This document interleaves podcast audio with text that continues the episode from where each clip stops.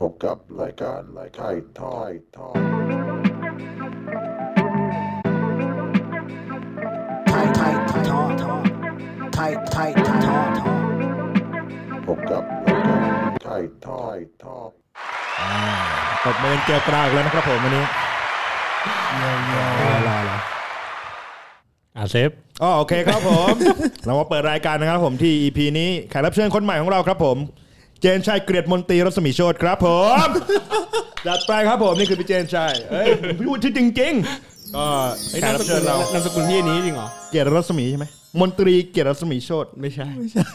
เจนชัยเกรียรติมนไม่มีเจนชัยเกียรติมนตรีเปล่าวะเอ้ารู้จักกันจริงไหมเนี่ย มันยาวให้ให้เขาแนะนำตัวเองดีกว่าแนะนำตัวเองเลยพี่เจให้เขาแนะนำตัวเอง เจนชัยมนตรีเลิศรัศมี เออเออมันต้องอย่างตีนี้มาจากไหนวะ เห็นพูดงี้หลายหลายรายการแล้วด้วยทุกรอบเลย ก็ยินดีต้อนรับเจนครับเข้าสู่ไทยทออย่างเป็นทางการนะครับ ก็วันนี้ ได้รับเกลียดอีกแล้ว จากตากล้อง เรียกว่าระดับโลกเลยไหมระดับโลกครับผมระดับโลกเลยฮะคุยเขาต้องกราบเรียนด้วยนะกราบเรียน ก็เจนนะครับ เป็นตากล้องของพีดิวก็ถ่ายกับพวกเราเล่นสเก็ตกับพวกเรามานานวันนี้ก็ให้เกียรติมานั่งคุยกันที่นี่นะฮะยังไง ก็เรารู้อยู่แล้วว่าเป็นตากล้องถ่ายให้พีดิวถ่ายให้กับโปรหลาย ๆ คนอ่าแต่ก่อนที่จะมาเป็นเจนที่เป็นตากล้องที่ทุกคนรู้จักทุกวันนี้มีจุดเริ่มต้น รู้จักสเก็ตยังไงเล่นสเก็ตมาได้ยังไง เราย้อนกลับไปทำความรู้จักกับเจนตอนนั้นกันก่อนจัดไปครับพี่ก็ถ้าเริ่มแรกเริ่มเล่นสเก็ตเนี่ยเริ่มประมาณเท่าที่จำได้นะ คือปี 2000 เป๊ะเลย 2000 คือตอนนั้นน่าจะอยู่ประมาณแบบ ป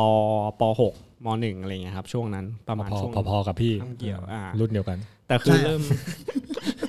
ปล่อยให้เขาเล่าเรื่องแต่แต่คือเริ่มอะเริ่มเล่นแถวบ้าน เพราะฉะนั้นก็คือแบบว่าเพื่อนแถวบ้านอะไรเงี้ยครับ ในซอยเขาเล่นกัน แล้วก็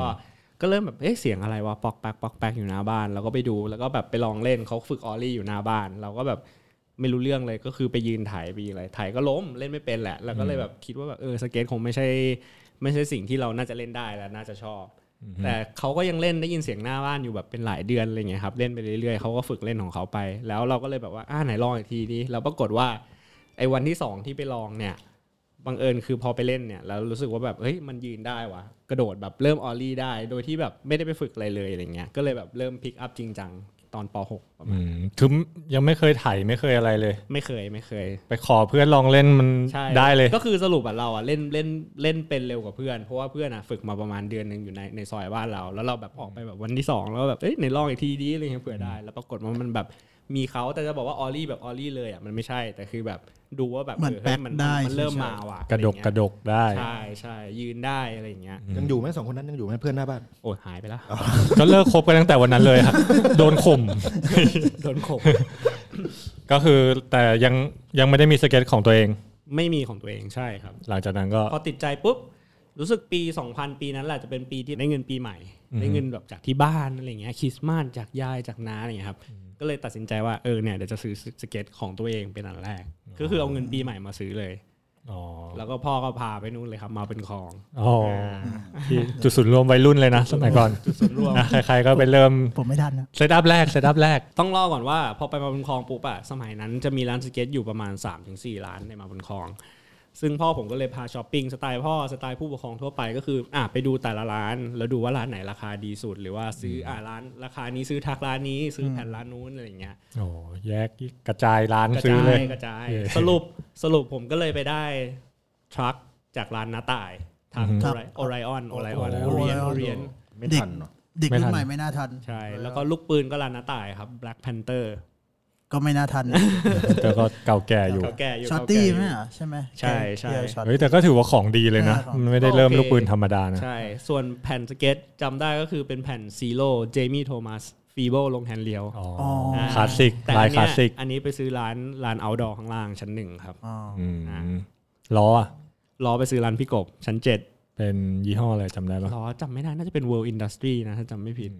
แล้วมีใครแนะนำป่ะว่าแบบเฮ้ยเซตอัพมันต้องใช้ยังไงอะไรแบบไหน ไม่มีครับเพราะว่าตอนนั้นเราเล่นไม่เป็นเราไม่รู้อะไรเลย เพราะฉะนั้นคือเราไปปุ๊บเราเลือกลายที่เราชอบและราคาที่พ่อแม่เราโอเคอืมอ่าอยู่ในบัตเจ็ตเราเออแค่นั้นพอดีดีอย่างนี้ถือว่าที่บ้านสนับสนุนมาสำหรับเจน สนับสนุนจริงๆแต่แรกๆเขาก็มีคำถามแหละเหมือนทั่วไปแหละว่าแบบเฮ้ยมันแพงนะอะไรเงี้ยแต่ละอย่างแต่คือเขาสนับสนุนว่าโอเคอยากทำทำแต่เขาก็จะสอนว่า ให้เราเก็บเงินเพื่อที่เราเขารู้อยู่แล้วว่าในที่สุดเราก็ต้องซื้อแบบ 2 เดือนที3 เดือนทีซื้อรองเท้าซื้ออะไรเงี้ยซึ่งรองเท้าอะคู่ละสามพันสำหรับเด็กอายุ 12 11 12อะมันแพงมากสมัยนั้นแพงซึ่งสมัยนั้นผมก็เลยต้องไปซื้อแบบรองเท้าแวนมาบุญคลองเหมือนกันมาบุญคลองชั้นหนึ่งแต่เป็นแวนแวนมือสองหรือแวนของปลอมอืมแวนสองลิ้นอะอะไรเงี้ยอืมแบบยัดสองลิ้นอะไรเงี้ยก็จะไปซื้ออย่างนั้นมาเล่นใช่นี่เราคุยกับจักรไปจักรก็พูดถึงเรื่องนี้นะเพราะเมื่อก่อนแวนสองลิ้นของใช่ปลอมใช่นี่แบบว่าหลายคนก็เริ่มต้นจากอย่างนั้น แล้วเป็นไงครับจับพัดจับผูเล่นที่ไหนยังไง แล้วแบบพัฒนาฝีมือขึ้นมาได้ยังไง ก็พอเข้ามหนึ่งผมไปเข้ากรุงเทพคริสเตียน กลุ่มโรงเรียนกรุงเทพคริสเตียนได้ แล้วเขาก็มีชมรมสเก็ตบอร์ด ซึ่งเป็นรุ่นพี่เนี่ยแหละ พี่ม .4 ม .5 เขาจัดกัน แล้วผมม .1 ผมเพิ่งเข้าไปเป็นเด็กใหม่เลย ซึ่งพอเด็กใหม่อะพอเราย้ายเข้าโรงเรียนช่วงม .1 อะเราก็รู้สึกแบบเฮ้ยเราเข้ากับเพื่อนไม่ได้ว่ะคือเราเราใหม่อะเราไม่เคยเปลี่ยนโรงเรียนไม่เคยเจอใครอะไรอย่างงี้มาก่อนอย่างเงี้ย แต่เราอะเอาไอ้สเก็ตอันเนี้ยแหละเป็นตัวเชื่อม เพราะฉะนั้นอะผมก็เลยมีแบบเพื่อนที่เล่นสเก็ตเริ่มมีคนที่เขาลองเล่นกันอยู่แล้ว หรือจริง ๆ เราไปเป็นไปได้เพื่อนที่เป็นรุ่นพี่เลย ก็เลยได้เป็นแบบพวกม .4 ม .5 เขาก็ชวนแบบเฮ้ยอ๋อมึงเริ่ม ollie เป็นเหรอเนี่ยไปสนามศุภทุกเช้าวันเสาร์ชมรมสุกรุงเทพคริสเตียนเนี่ยจะมีเล่น8โมง9โมงเช้าพกัวนกรุ่นพี่ที่แบบเรียนกรุงเทพคริสเตียนเขาเล่นสเก็ตแบบ ใช่เขาก็จะเป็นมีพี่จุกพี่กล้วยอะไรอย่างเงี้ยครับจะเป็นพวกรุ่นรุ่นพวกสนามสุบเลยนะสตอนานมนั้สุนดรุ่นแรกๆใช่ แต่คือจะถามว่าเขาก็เล่นเก่งกันไหมก็เล่นไม่เก่งเหมือนกัน แต่คือเขาก็อยากจับอยากจัดชมรมอะไรเงี้ยให้มันมีกลุ่มของเด็กสเก็ตอะไรเงี้ยครับแล้วก็มีแบบเล่นตอนพักเที่ยงที่โรงเรียนบ้างยกเหล็กไปเล่นกันอะไรเงี้ยอืมก็ถือว่าเป็นโรงเรียนที่เปิดกว้างเปิดรับอะไรอย่างงี้พอสมควรเนาะเพราะว่าถ้าย้อนกลับไปปี 2000 นี่ น้อยนะน้อยโรงเรียนที่จะให้การสนับสนุนโอ้ในสเก็ตบอร์ดยังไม่ใหญ่ขนาดนั้นโอ้ยของพี่ถือลงถือสเก็ตเข้าโรงเรียนไม่ได้นะเออต้องเอาไปซ่อนไว้นอกโรงเรียนอะเออแล้วก็ตอนเย็นค่อยไปแอบเอาแล้วก็ไปเล่นกัน ก็พอพอไปเล่นเนี่ย พอเขาตอนตอนที่ผมเล่นตอนนั้นน่ะก็คือผมรู้แค่ว่าเราเราไม่รู้จักท่าหรอกว่าแบบอะไร เรารู้แค่ว่า ollie ตอนนั้นน่ะคือคนที่ในซอยบ้านน่ะเพื่อนคนคนนั้นน่ะเขาเล่น ollie กับฝึก pop shove-it สองท่า เพราะฉะนั้นเราก็รู้จักแค่2ท่าเนี่ยเราก็ฝึก ollie กับ pop shove-it ไป แต่พอเราไปถึงที่โรงเรียนกรุงเทพคริสเตียนเนี่ยมันเหมือนมันเปิดโลกใหม่ เพราะเสาร์วันแรกเสาร์แรกที่เราไปสนามศุภเนี่ยเราเห็นแบบเฮ้ยทำไมมันมี boardslide วะแบบมีอืมเหล็กทำไมรุ่นพี่เขาแบบไหลเหล็กได้อะไรเงี้ยแต่เราอะมี basic การ ollie การ pop shove-it แล้ว เราก็เลยมาแบบว่าเขาก็เลยมาบอกเฮ้ยอะอย่างนี้ต้องฝึก frontside ฝึก backside นะ แล้วเดี๋ยวเรามาเล่นเหล็กกันอะไรเงี้ยตอนนั้นเราตอนนั้นอะผมเริ่ม ollie ข้ามเหล็กได้ละอะไร เงี้ย ก็เรียกว่าเปิดโลกที่สนามศุภเปิดโลกใช่ไหมเลยใช่ยุคนั้นสนามศุภยังเป็นเวอร์ชั่นเก่าเลยปะเวอร์ชันเก่าครับ ที่มีขอบหินอ่อน เอ้ยขอบขอบขอบคอนกรีตขอบปูนใช่ไหมรอบด้านใช่ แล้วก็มีกระถางสูงๆอะไรเอเงี้ย ออ๋อเออ ก็ยังทันยุคนั้นอยู่เหล็กนะ ยังเป็นขาไอ้นี่อยู่วะ ยังเป็นขานั้น ใช่ตัวสีเหล็กเขียวเขียวเหล็กเขียว แล้วก็มีเหล็กสีเทาคู่สองอัน แล้วได้ไปเล่นบ่อยแค่ไหนช่วงนั้นเหมือนช่วงนั้นก็เพราะว่าบ้านผมอยู่ไกลอยู่สุขุมวิท71ใช่ไหมแล้วก็ต้องไป ไปสนามสูบบ่อยๆอะไรเงี้ยแต่อันนั้นอาจจะเป็นการเปิดโลกก็คือ ก็ต้องขอพ่อแม่ว่าเฮ้ยทุกเช้าวันเสาร์เดี๋ยวขอไปนะ เดี๋ยวนั่งรถเมย์ไปหรืออะไรเงี้ยมีทีนึงเคยขี่จักรยานไปด้วยอืมจากบ้านเลยพักขนงไปไปบางทองฟิตฟิตฟิตนะฟิตยังดียังดีอยู่เฮียตอนขี่ไปอะโอเค ตอนเล่นสเก็ตอะโอเค ขากลับเนี่ยเออขากลับนี่โหดมากใจมันอยากเล่นนะนะเออใจแค่ไหนมันก็ใจอยากเด็กผมทำบ่อยนะตอนอยู่บ้านพี่โรเจอร์อะอือฮึปั่นจักรยานไปหัวหมากอืมใช่ขากลับป่วยเลยป่วย แต่ทำบ่อยทำบ่อยอาทิตย์หนึ่งก็เกือบทุกวันนะพี่ปั่นหูจะเหนื่อยจริงๆจักรยานมันไม่ฟรีอะมันไปข้างหน้าอย่างเดียวหรือเตี้ยๆอะไอ้เหี้ยดาวเท่ไงก็เล่นที่สนามสุบแล้วก็มีเพื่อนรุ่นเดียวเล่นใช่เล่นกันก็ด้วยเริ่มรู้จักใช่ไหกับเพื่อนรุ่นเดียวกันบ้าง แล้วก็เพื่อนที่โรงเรียนก็เริ่มมาเล่นเยอะขึ้นอะไรเงี้ยครับอืมเพราะฉะนั้นก็เลยรู้จักกับเพื่อนที่ที่โตโตๆกันมาแล้วเล่นด้วยกันมาตั้งแต่มหนึ่งถึงมหกที่กรุงเทพคริสเตียนก็จะมีเนี่ยครับคามินแฮมอืมถ้ารู้จักกันก็จะเป็นพวกแก๊งสนามสุบอะไรเงี้ย แต่พอหลังจากนั้นหลังจากนั้นผมมาเรามารู้อีกทีหนึ่งก็คือมีคนอีกคนหนึ่งในซอยบ้าน ที่เขาแบบเริ่มเล่นสเก็ตเหมือนกัน ไม่ได้เริ่มเล่นเริ่มเล่นเป็นละเล่นเป็นละ ซึ่งคนนั้นอะ คือทุกๆประมาณสองทุ่มกว่าอะไรเงี้ยจะได้ยินเสียงไถ่ายสเก็ตกลับมาละผ่านซอยบ้านผมไม่ได้อยู่ในซอยเดียวกัน แต่ผ่านแล้วก็ได้ยินเสียงสเก็ตก็แบบเอ้า ได้ยินว่ะคุ้นๆเงยหน้าไปมองอย่างเงี้ยอืมสรุปได้คุยกันก็คือเขาบอกเนี่ยพี่อะพี่เล่นอยู่สวนเบญอยู่สวนเบญจสิริอะไรเงี้ยอ๋อเขาบอกเนี่ยว่างๆก็มาเล่นด้วยกันดีอะไรเงี้ยเราผมก็อืมแบบสวนเบญอยู่ตรงไหนถามพ่อพ่อบอกอุ้ยใกล้กว่าสนามสูบเยอะเลยเออเออไปเล่นหนามสูบดีเอ้ยไปเล่นสวนเบนดีกว่าอะไรเงี้ยอ๋อนั่นก็เป็นเหตุผลที่ทำให้เจนมาเล่นใช่ที่สวนเบนใช่ครับเจอไหมเจอไหมเจอเจอเจอรู้จักที่สวนเบนแหละ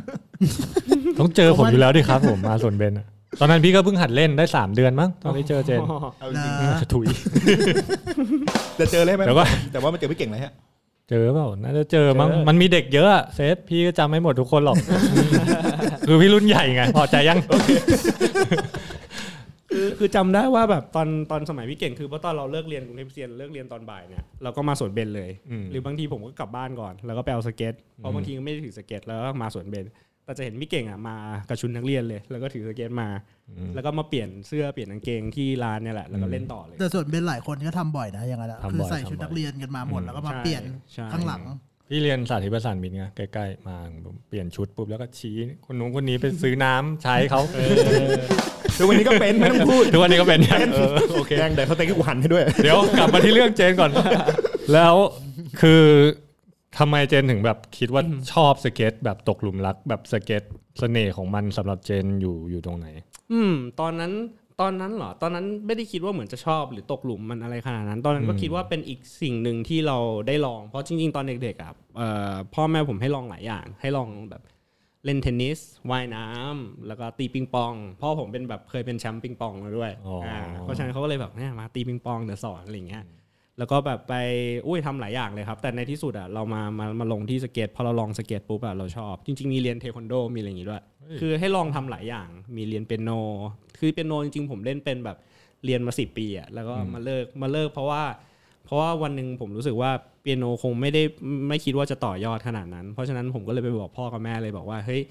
ถ้ายังจะบังคับให้เรียนอยู่เนี่ยหลังจาก 10 ปี คือจริงๆเบสิกอะไรเราได้หมดแล้ว แต่พอคราวเนี้ย คือถ้าจะบังคับให้อยู่อะเขาบอกเลยบอกว่าเราจะไม่ต่อยอดนะอะไรเงี้ยแบบผมไม่ได้ชอบจริง แต่ผมเรียนได้ถ้าอยากบังคับให้เรียนอะไรเงี้ยแต่ผมบอกว่าสเก็ตอะผมชอบ เพราะฉะนั้นพ่อแม่อยากจะเสียตังค์ให้ผมเรียนเปียโนต่อไหมหรือว่าแบบปล่อยเลยดีกว่าอะไรเงี้ยแล้วในที่สุดเขาก็เลยตัดสินใจว่าโอเค ไม่เป็นไรก็ไม่ต้องเรียนเปียโนแล้วก็ได้เลิกไปเลย แต่อย่าทิ้งเขาบอกว่าให้แบบอย่างน้อยยังจำได้ยังเล่นได้อยู่ก็พออะไรเงี้ยเท่าที่ฟังนี้ครอบครัวก็โอเพนพอสมควรนะแบบใช่พูดคุยกันใช่แบบได้ตลอดใช่ครับดีใช่ก็คือแต่ก็คือมาสายกีฬาใช่ปะ สายกีฬาสำหรับส่วนตัวชอบกีฬาตั้งแต่เด็กปะใช่ครับใช่ใช่เอ้ยพี่เพิ่งรู้นะว่าเจนเล่นพวกไอ้ปิงปองเทควันโดนี่ไม่รู้เออเทควันโดเรียนตั้งแต่เด็กเลยเทนนิสนี่คือแบบโอ้โหชอบ ตอนนั้นชอบเลยเพราะรู้สึกว่าเราได้วิ่งไปวิ่งมา แต่ตอนนั้นอะเทนนิสกับสเก็ตอะเล่นควบคู่กันไปตอนเริ่ม แล้วผมรู้สึกว่าเทนนิสเนี่ยจะทำให้เข่าอะพัง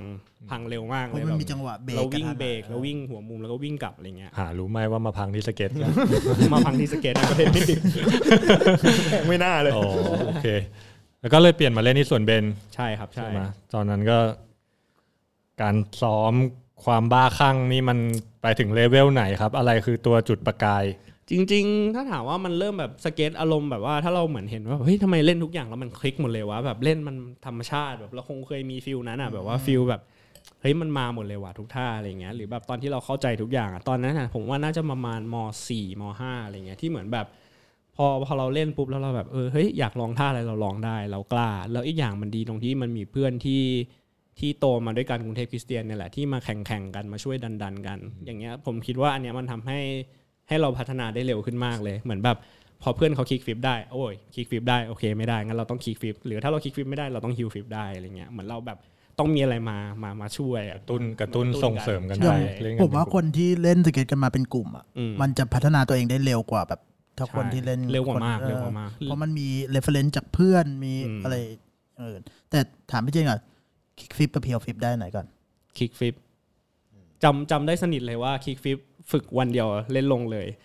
เล่นลงเราไปเล่นที่สนามศุภใช่ไหมครับ แล้วพอสนามศุภพอสนามศุภเริ่มปิดเนี่ยตอนประมาณ3ามทุ่มสี่ทุ่มอะจะย้ายมาที่ Imagine Imagine คือถ้า Imagine รุ่นคือรุ่นอะไรรุ่นแรก ๆ ถ้ารุ่นเก่าก็คืออยู่ตรงสยามครับ มันจะอยู่ตรงแถวแถว Carnival มั้งถ้าจำไม่ผิดตอนนี้น่าจะเป็น Carnival Carnival ใช่ ตรงซอยข้างหลัง เมื่อก่อน Imagine จะเป็นขอบขอบยางยาวๆ เลยขอบพลาสติกยางยาวๆ ที่คนเขายัง grind กันได้เล่นกันได้ผมใช่จะเซนเตอร์พอยต์ปะ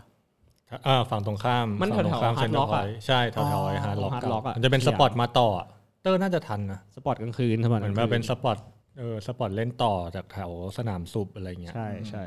ตรงนั้นแหละเป็นตรงที่คิกฟิปลงครั้งแรกก็คือแบบเนี่ยแหละเตะกับเพื่อนที่ที่กรุงเทพคริสเตียนด้วยกันเนะครับแล้วก็ไปต่อแล้วก็แบบว่ามาเอาให้ได้ไว้วันเนี้ยแล้วก็ได้ลงจากขอบหรือลงบนอยู่กับพื้นที่ไม่วิ่งด้วยอยู่กักับที่เลยเตะกับที่อ๋อเลยคิกฟิปได้ก่อนเฮ้ยแต่ผมจำได้ว่าเขาเคยแบบkickflip fifty kickflip five-o ในงานแข่งเลยนะ ใช่ใช่ เออเออ อันนี้หลายคนอาจจะยังไม่รู้จนมาถึงระดับแบบแข่งขันเนี่ย มันอืมงานแรกที่ไหนยังไง งานแรกรู้สึกจะเป็น X Game ที่เอ่อ World Trade ก็คือ Central World อุ้ย World Trade ที่ไหนครับ ไม่ World ทัน Trade ก็คือ Central World ครับ โอ้ยทำไมเรารู้สึกแก่นะพอมาเล่าย้อนหลังขนาดนี้เออทันปะพี่เสมทันงงวะ World Trade งงวะงงนะ ตรงไหนวะ ใช่งานพี่เต้ป่ะพี่ใช่ เออ ก็คืองาน X Game เลยครับ เป็น qualify ใช่ใช่ไหมโตโยต้า qualify X Game ที่ใช่พี่เต๋าเล่น spot ด้วยปะมันที่มันจะมีสนามมันจะเป็นไม้หมดเลยใช่ไหมครับ แล้วก็จะมี handrail กลมๆ ยาวอ่าๆที่พี่เต๋าจะเล่นมีพี่อ้อมกับพี่เปิ้ลมัง 50 ลงมา หมูเลยง่ายเลยเหล็กกลม พี่พี่เปิ้ลนี่ 50 แบบชัวร์มากจำได้จำได้บับเปิ้ลเอ็ดดี้เอ็ดดี้คือ 50 50 บนเหล็กใช่ไหมแล้วจัดขาจัดขากลางเหล็กได้เลย แล้วก็ยกลงอะไรเงี้ยเย่ซึ่งสมัยนั้นอะ ผมไปแข่งครั้งแรกผมจำได้เลยว่า run แรกผมเล่นอะไรไม่เป็น เพราะฉะนั้นผมลงไปผม kickflip บนแบงค์อย่างเดียว kickflip ปุ๊บแล้วก็โอเคจบแล้วกูได้ท่าหนึ่งก็ลงลงรุ่นเด็กใช่ไหมรุ่นเด็กใช่ครับรุ่นแต่เด็กเมื่อก่อนมันแบ่งเป็นรุ่นยังไง พี่จำไม่ได้แล้วเป็นรุ่นเด็ก amateur มั้ง amateur กับโปรซึ่งใช่รุ่นเด็กอะจำได้ว่าตอนนั้นผมลงพร้อมกับไลอันไลอันสีปราสัจจา ไลอันอืมรุ่นเล็กเหมือนกันใช่แต่ตอนป้านั้นเมิร์ฟเนี่ยนะรู้สึกน่าจะเป็นปีที่ไลอันได้ไปว่าไม่แน่นะเพราะไลอันเขาเล่น switch hardflip หรือ nollie hardflip ลงเย่โอ้แต่แต่ว่าเราแล้ว flip อยู่เรา kickflip อยู่แล้วเจน kickflip ลงไหมตอนนั้นลงลงลงเอ้ยแต่นานนะไม่ใช่แบบ take เดียวอะไรเงี้ยคือเขาให้เวลา 60วิใช่ไหมอ่าผมลงประมาณวิที่ 45วิที่หกสิบเอ็ด ไม่แต่สมัยก่อนอะแบบหกสิบวินี่มันโคตรนานเลยนะนานแล้วก็นานแบบแล้วคิดดูดิถ้าเกิดเราเล่นไม่ flow เราเล่นไม่ลงค่ะเออผมเล่นไม่ลงผมก็วิ่งจับไปจับแผ่นกลับไปเริ่มใหม่แล้วก็ไถกลับมาที่เดิมอย่างเงี้ยเพราะฉะนั้นสนามทั้งหมดอะเราเล่นอยู่มุมเดียว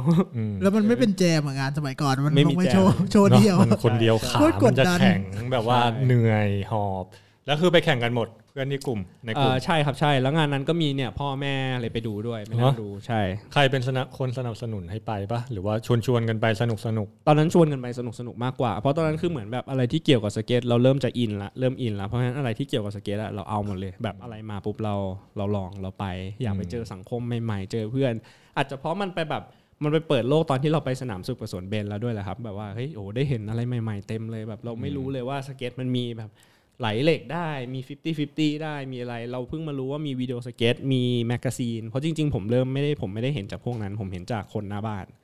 เพราะฉะนั้นผมก็เลยเป็นเหมือนเด็ก ๆ ที่เหมือนแบบ เราเห็นอะไรผ่านมาเราไม่ได้ไปแบบ เจาะลึกอะเราเห็นแค่อะไรมาให้เราเห็นเราจะเห็นอะไรอย่างเงี้อยแล้วยุคนั้นมันไม่มีโซเชียลมีเดียไม่มีมันก็เลยแบบใช่ทุกอย่างมาจากแมกกาซีนมาจากวิดีโอวิดีโอเทปใช่ต้องไปที่ร้านสเก็ตอย่างเดียวเท่านั้นนะเนาะยุคก่อนคือเหมือนร้านสเก็ตมีความสำคัญนะ มันเหมือนมันเป็นจุดศูนย์รวมที่แบบว่าเด็กจะหาดูสื่อหรืออะไรพวกนี้ได้ในยุคใช่นั้นแล้วก็แบบได้เข้าสังคมรุ่นพี่อะไรเงี้ยครับซึ่งก็มีทั้งดีและไม่ดีคือเหมือนเราก็ได้แบบเหมือนเราได้เห็นทุกๆมุมอะไรอย่างเงี้ยอืมดีแล้วที่มาเจอพี่นะเพราะว่าเจอได้เข้าสังคมดี โดนใช้ปะโดนโดนใช้มั้ยโดนใช้โดนใช้เป็นเรื่องธรรมดาเป็นเรื่องธรรมดาแบบซื้อน้ำเนี่ยทั้งๆที่ร้านขายน้ำอยู่ตรงนี้เองนะไกลมากเลยนะ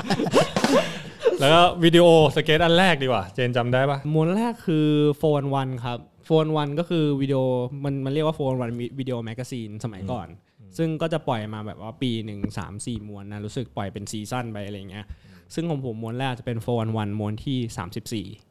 เพราะฉะนั้นคือก่อนหน้านี้ก่อนผมเริ่มอะเขาคงมีมานานแล้วแหละแต่ 34อะเป็นอันที่ผมจำได้มผมนี่มาเริ่มหกสิบแล้วอะโฟนวันอุ้ยจริงเหรอจริงใช่เหรอเฮ้ยมันหกสิบนี่รู้สึกเป็นแบบเออที่มันเจมี่โทมัสหรืออะไรเปล่าถ้าจำไม่ผิดคอสตันเออคอสตันเออเริ่มเล่นหลังเจนอีกเหรอไม่นี่แต่แบบว่าน่าจะเพิ่งแบบเคยดูโฟนเพิ่งมาวันดูทีอะหลังอันแรกอะหกสิบเพราะของผมในโฟนวันสามสิบสี่นี่แพทชนิตาที่ผมจำได้ที่ผมแบบคุยคุยๆกับเขากลับมาเล่นพื่อแล้วนะเออเขากลับมาเล่นแล้ว คือแพทชนิตาจะเป็นโปรที่ผมชอบตอนเด็กๆ เพราะว่าเขาเป็นคนลาว เป็นสัญชาติลาว แล้วเราก็รู้สึกว่าเราเราลิงก์กับเขาได้ดี เพราะเราเป็นคนเอเชีย แล้วเราแบบได้เห็นคนเอเชียในสื่อต่างประเทศ หรือสื่อวิดีโอต่างประเทศ แล้วสไตล์ตอนนั้นเขาสไตล์ดีมากด้วยแหละ เราก็ดูแล้วเราก็ชอบ เหมือนตอนที่พี่รู้ว่าคอสตันเป็นลูกครึ่งคนไทยครั้งแรกอะโอ้โหตื่นเต้นแบบ ซื้อเคสามใช่ไหมคนเก่งด้วย อุ้ย ตอนที่รู้นั้นยังเคสามยังไม่ออกเลยเหรอออแรกๆเลย ซื้อเสื้อสีขาวใส่เหมือนคอตตันตลอดเลยสมัยก่อนอะ เสื้อแบงค์ก็ไม่เชื่อถามพี่เสมจริง โอ้พี่เสมนี่ก็ชอบอะไรนะพี่ตอนนั้น เอ็ดเทมเปอร์ตัน โอ้โหนี่สายอาร์ตอันนี้เขาใส่กางเกงขาลอยตั้งแต่ยุคก่อนเลย ก็พอได้ดูเป็นโฟนวันใช่ปะอ้าวเฮ้ยเฮ้ยมือลั่น อะไรต่อวะไปต่อไปเออโฟนวันฮาตรงไหนเนี่ยโอเค ก็เล่นมาถึงกี่ปีนะ จนจนจนมาแข่งอะ พอมาเริ่มแข่งจริง ๆ ผมเดาว่าน่าจะประมาณเนี้ยครับ ก็ม .4 ม .5 เหมือนกัน ตอนที่แบบเนี่ยเริ่มมาอยู่กับแบบว่ามีพี่เต้พี่เต้อืมคือจากอ่าจากทางสมาคมเนี่ยสมัยสมัยก่อนยังไม่ใช่เป็นสมาคมเขาก็มาชวนบอกว่าแบบอืมเออสนใจมาเล่นด้วยไหมอะไรเงี้ยพอดีพี่จะทำทีมใหม่ทีมเสื้อผ้าชื่อพลาสติก Plastic พลาสติกโคลติ้งใช่ เพราะฉะนั้น ทีมเมทเหมือนกันทีมเมทใช่ใช่เคยอยู่เคยอยู่ผ่านมาแล้วประสบนี่กาก็รณ์ทีชีมวิตลั่นนี่ก็ผมทีมเมทว่าเอออยู่ด้วยกันนี่หัวหน้าใหญ่หัวหน้าใหญ่ทำไมผมไม่เจอพวกพี่วะเออทำไมกูไม่เจอมึงวะเซฟ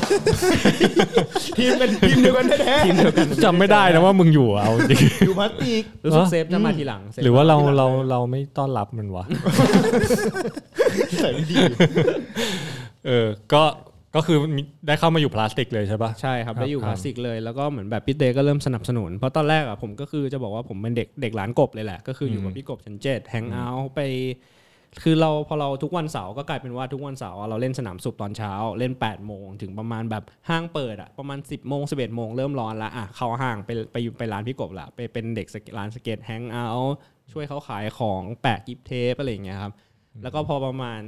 3ามโมงสี่โมงเย็นเงี้ยก็ลงมาเล่นต่ออพอเล่นเสร็จเราเล่นถึงประมาณทุ่มสองทุ่มกลับขึ้นมาร้านกบอีกประมาณชั่วโมงหนึ่งเราค่อยกลับบ้าน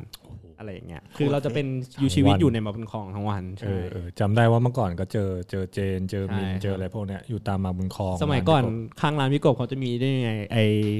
คอมพิวเตอร์แลบตู้เกมไอยแบบว่าเหมือนร้านร้าน arcade เกมอะหน่อยๆใช่ก็คือจะเล่นเคาน์เตอร์กัน เพราะฉะนั้นคือเด็กสเก็ตทุกคนที่เล่นหนามศุภพอเล่นเสร็จ ช่วงสองทุ่มก็จะขึ้นมาแล้วก็มาเปิดสงคราม Counter-Strike กันอืมสร้างชื่อกัน ซึ่งสมัยนั้นผมก็จะมีแบบเจนชานิต้าอะไรเงี้ยหรือแบบเจน TXอะไรเงี้ย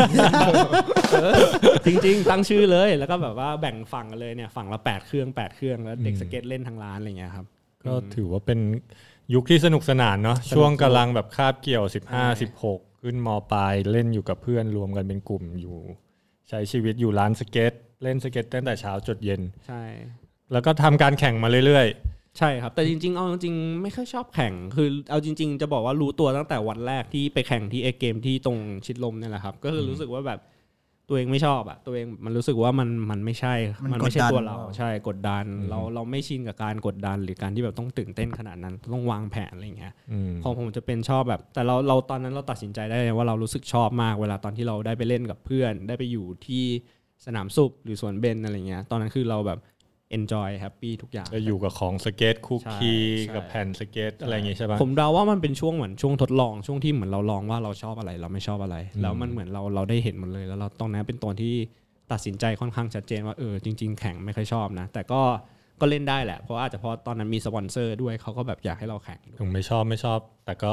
มีรางวัลมีผลงานอยู่ใช่ปะก็เคยตอนมีนั้นเคยมีออแต่ก็ได้ไม่เยอะมาก แต่ก็มีเคยมีอยู่ครับได้อืมได้ที่หนึ่งที่สองมางานไหนบ้างนะ หลังซีคอนรู้สึกน่าจะได้ที่หนึ่งหรือที่สองลายรุ่นเล็กนะสมัยนั้นเขาพี่เต้เขาจะทำเป็นเหมือน Mobile X Games ก็คือจะย้ายสนามเดียวกันสนามเดิม แต่จะย้ายสถานที่ไปเรื่อยๆอ่าๆเหมือนเป็นเก็บคะแนนใช่ปะเออพี่จำได้รู้สึกละสี่สนามหรืออะไรเงี้ยเพราะฉะนั้นก็จะมีย้ายมาเนี่ยแหละ หลังซีคอนบ้างย้ายมาตรง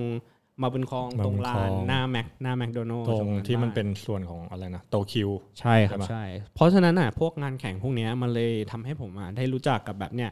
พี่เลิศพี่เต๋าหรือพี่ลงหรืออะไรเงี้ยพวกรุ่นพี่รุ่นใหญ่ ๆ ที่เราเห็นมาพี่นัทคิงกี้อะไรเงี้ยครับเพราะเราเห็นแบบจำได้ว่าเห็นพี่เลิศครั้งแรกคือเห็นจากงานแข่งเราเห็นผ่านๆเราเห็นแบบโอ้พี่เลิศรันหนึ่งหนึ่งนาทีเขาเล่นสวิตช์หมดเลยว่ะสวิตช์อย่างเดียวเออใช่เราแบบเอ้ยเขาเล่นขาขวาขาซ้ายอะไรเงี้ยตรงโตคิวอะใช่ป่ะอันนั้นใช่นะพี่ก็อยู่ใช่อะไรอย่างนั้นนะครับ แล้วพอ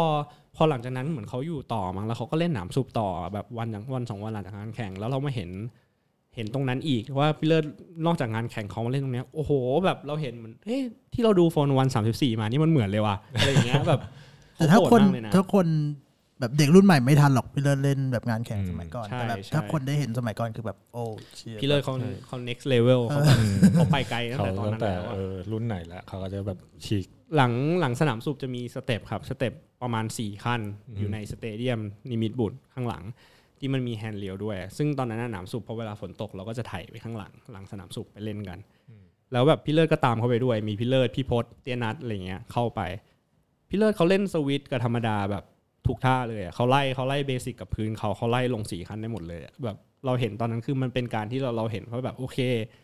สเก็ตบอร์ดมันไปได้ไกลกว่านั้นเยอะเลยนะ เพราะฉะนั้นเราตั้งเป้าได้แล้วว่าโอเค เราต้องฝึกอะไรฝึกอะไรอะไรเงี้ยเป็น motivation เลยใช่ป่ะตอนนั้น motivation ได้เห็นมากพี่เลิศเล่น ใช่จริงๆพี่เลิศเป็นหนึ่งใน motivation หลักๆเลยเพราะเราเห็นแล้วเราเหมือนแบบเห็นกระตาจริง ๆ แล้วมันปลดล็อกเราว่าแบบโอเค มันเป็นไปได้นะสิ่งที่เราเห็นในวิดีโอกับเห็นคนจริง ๆทำก็ถือว่ากลุ่มเจนตอนนั้นก็จริงจังเลยนะหลายหลายๆคนจริงจังใช่ปะครับหลายคนค่อข้างพี่มินจริงจังก็เก่งจริงๆไม่ใช่แค่เจนคนเดียวที่แข่งเพื่อนที่กรุงเทพคริสเตียนทุกคนใช่ก็ลงแข่งกันหมดใช่ใช่ปะครับใช่ แฮมก็ด้วยแฮมก็แข่งประจใช่ครับคามินท่าก็แล้วได้นี่ำบอร์ดสไลด์พนักงานหมาล่าเนี่ยตอนนี้ขายมาล่าขายมาล่าอุดหนุนนะจริงๆแฮมเขาไปเป็นรถดิฟไงรถดิฟใช่พี่เก่งอ๋อเก่งเอมากอใช่แล้วก็มี ใครอีกนะ มีเหวอครับเหวอใช่ไหมเหวอบูตังเออใช่พี่ก็เออคุกคีอยู่กับกลุ่มเจนอยู่ช่วงหนึ่งเพราะตอนนั้นอยู่พลาสติก แล้วก็ไปแข่งด้วยกันไปไหนมาไหนก็จะไปด้วยกันมีไปทัวร์จังหวัดกัเออพิษณุโลกเราก็เคยไปกันนะตอนพิษนั้นณุโลกขอนเออแก่นจนมาถึงช่วงมปลายเรียนจบใช่ไหมใช่ครับชีวิตก็เปลี่ยนใช่พอพอตอนประมาณมมห้าเริ่มรู้ละ เพราะว่าที่บ้านผมก็คือเริ่มเกริ่นเวลาว่าแบบเฮ้ยเดี๋ยว จะให้ไปเรียนต่อที่อเมริกานะ เพราะฉะนั้นอืมมหาลัยไม่ไม่ต้องไม่ต้องไปคิดเรื่องแบบว่า entrance หรืออะไรสมัยนั้นอืมเพราะฉะนั้นก็คือแบบว่าพอมห้าจริงๆตั้งแต่มสี่อะตอนที่เลือกสายสายอะไรเงี้ยรู้แล้วว่าเราต้องไปอเมริกาละเพราะฉะนั้นผมเลือกสายแบบเขาเรียกว่าศิลป์อะไรสักอย่าง แต่คือมันคือมันคือสายเดียวกับแบบเรียนห้องเดียวพวกนักกีฬา พวกนักบอลพวกนักบาสอะไรเงี้ยอืมซึ่งนักบอลนักบาสอะทั้งเทอมเขาแทบจะไม่ค่อยอยู่กันเลยเพราะเขาไปแข่งเขาไปเก็บตัวอะไรเงี้ยเพราะฉะนั้น ถ้าเวลาพวกนักกีฬาพวกเนี้ยไปแข่งอะห้องผมอะจาก 40 กว่าคนอะจะเหลือประมาณ 7-8 คน ก็คือเหลือแบบนักนักเรียนธรรมดาที่แบบเออมึงยังต้องมาเรียนอยู่นะอะไรอย่างเงี้ยพวกแบบว่าเด่นเด่นเอออะไรอย่างเงี้ยเพราะฉะนั้นช่วงมปลายผมก็เลยจะแบบมีเพื่อนเป็นนักกีฬาเยอะ แต่คือพวกนี้ก็จะเข้าใจอ๋อมึงเด็กสเก็ตแต่คืออมึงภาษาอังกฤษคือเขาบอกสมัยนั้นคือภาษาอังกฤษผมก็ได้แล้ว เพราะฉะนั้นผมจะช่วยภาษาอังกฤษทุกคนในห้องแต่คือจะบอกว่าโปรเลยไหมไม่โปรแต่คือฟังรู้อะไรรู้หมด อะไรเงี้ยครับในห้องคือเป็นคนไทยหมดเลยพี่คนไทยหมดใช่ใช่อุ้ยเยสกรุงเทพคริสเตียนไม่นะใช่คริสเตียนไม่ไม่ใช่แบบอินเตอร์นะก็แบบปกติเลยใช่พอ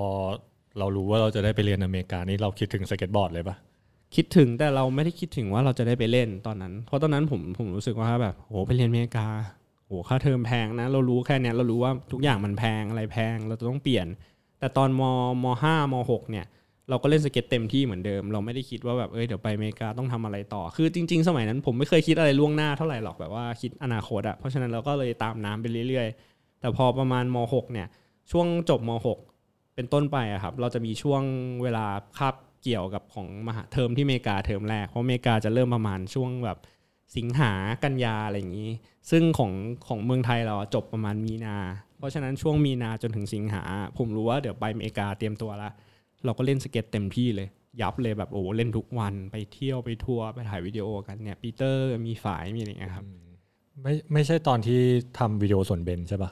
วิดีโอส่วนเบนน่าจะประมาณมห้ามหกอันนั้นเหมือนแบบกำลังมันใช่ช่วงที่ก็เจจะนเริ่มปะมหกปีหนึ่งใช่เพราะว่ารู้สึกผมผมไปเรียนอเมริกามาอือฮึแล้วผมก็กลับมาตัดต่อวิดีโอ เพราะว่าช่วงนั้นนะพวกพี่อะจะถ่ายอ๋อถ่ายที่เหลือกันแล้วเดี๋ยว แล้วเดี๋ยวผมกลับมาผมจะมารวมวิดีโอให้ ใช่เพราะไม่งั้นเขาไม่พนันไอ้สินตัดผมหรอก เออใช่ใช่ใช่โอเคใช่เคยคือเคยให้พนันมาตอนก่อนไปนะ คือถ่ายวิดีโอคือแต่ตอนนั้นเจนยังไม่ได้สนใจเรื่องกล้องถูกไหมเป็นคนเล่นใช่เป็นในเป็นคืเป็อนจริง ๆ ถ้าถ้ามาคุยเรื่องกล้องอะครับ จริง ๆ คือ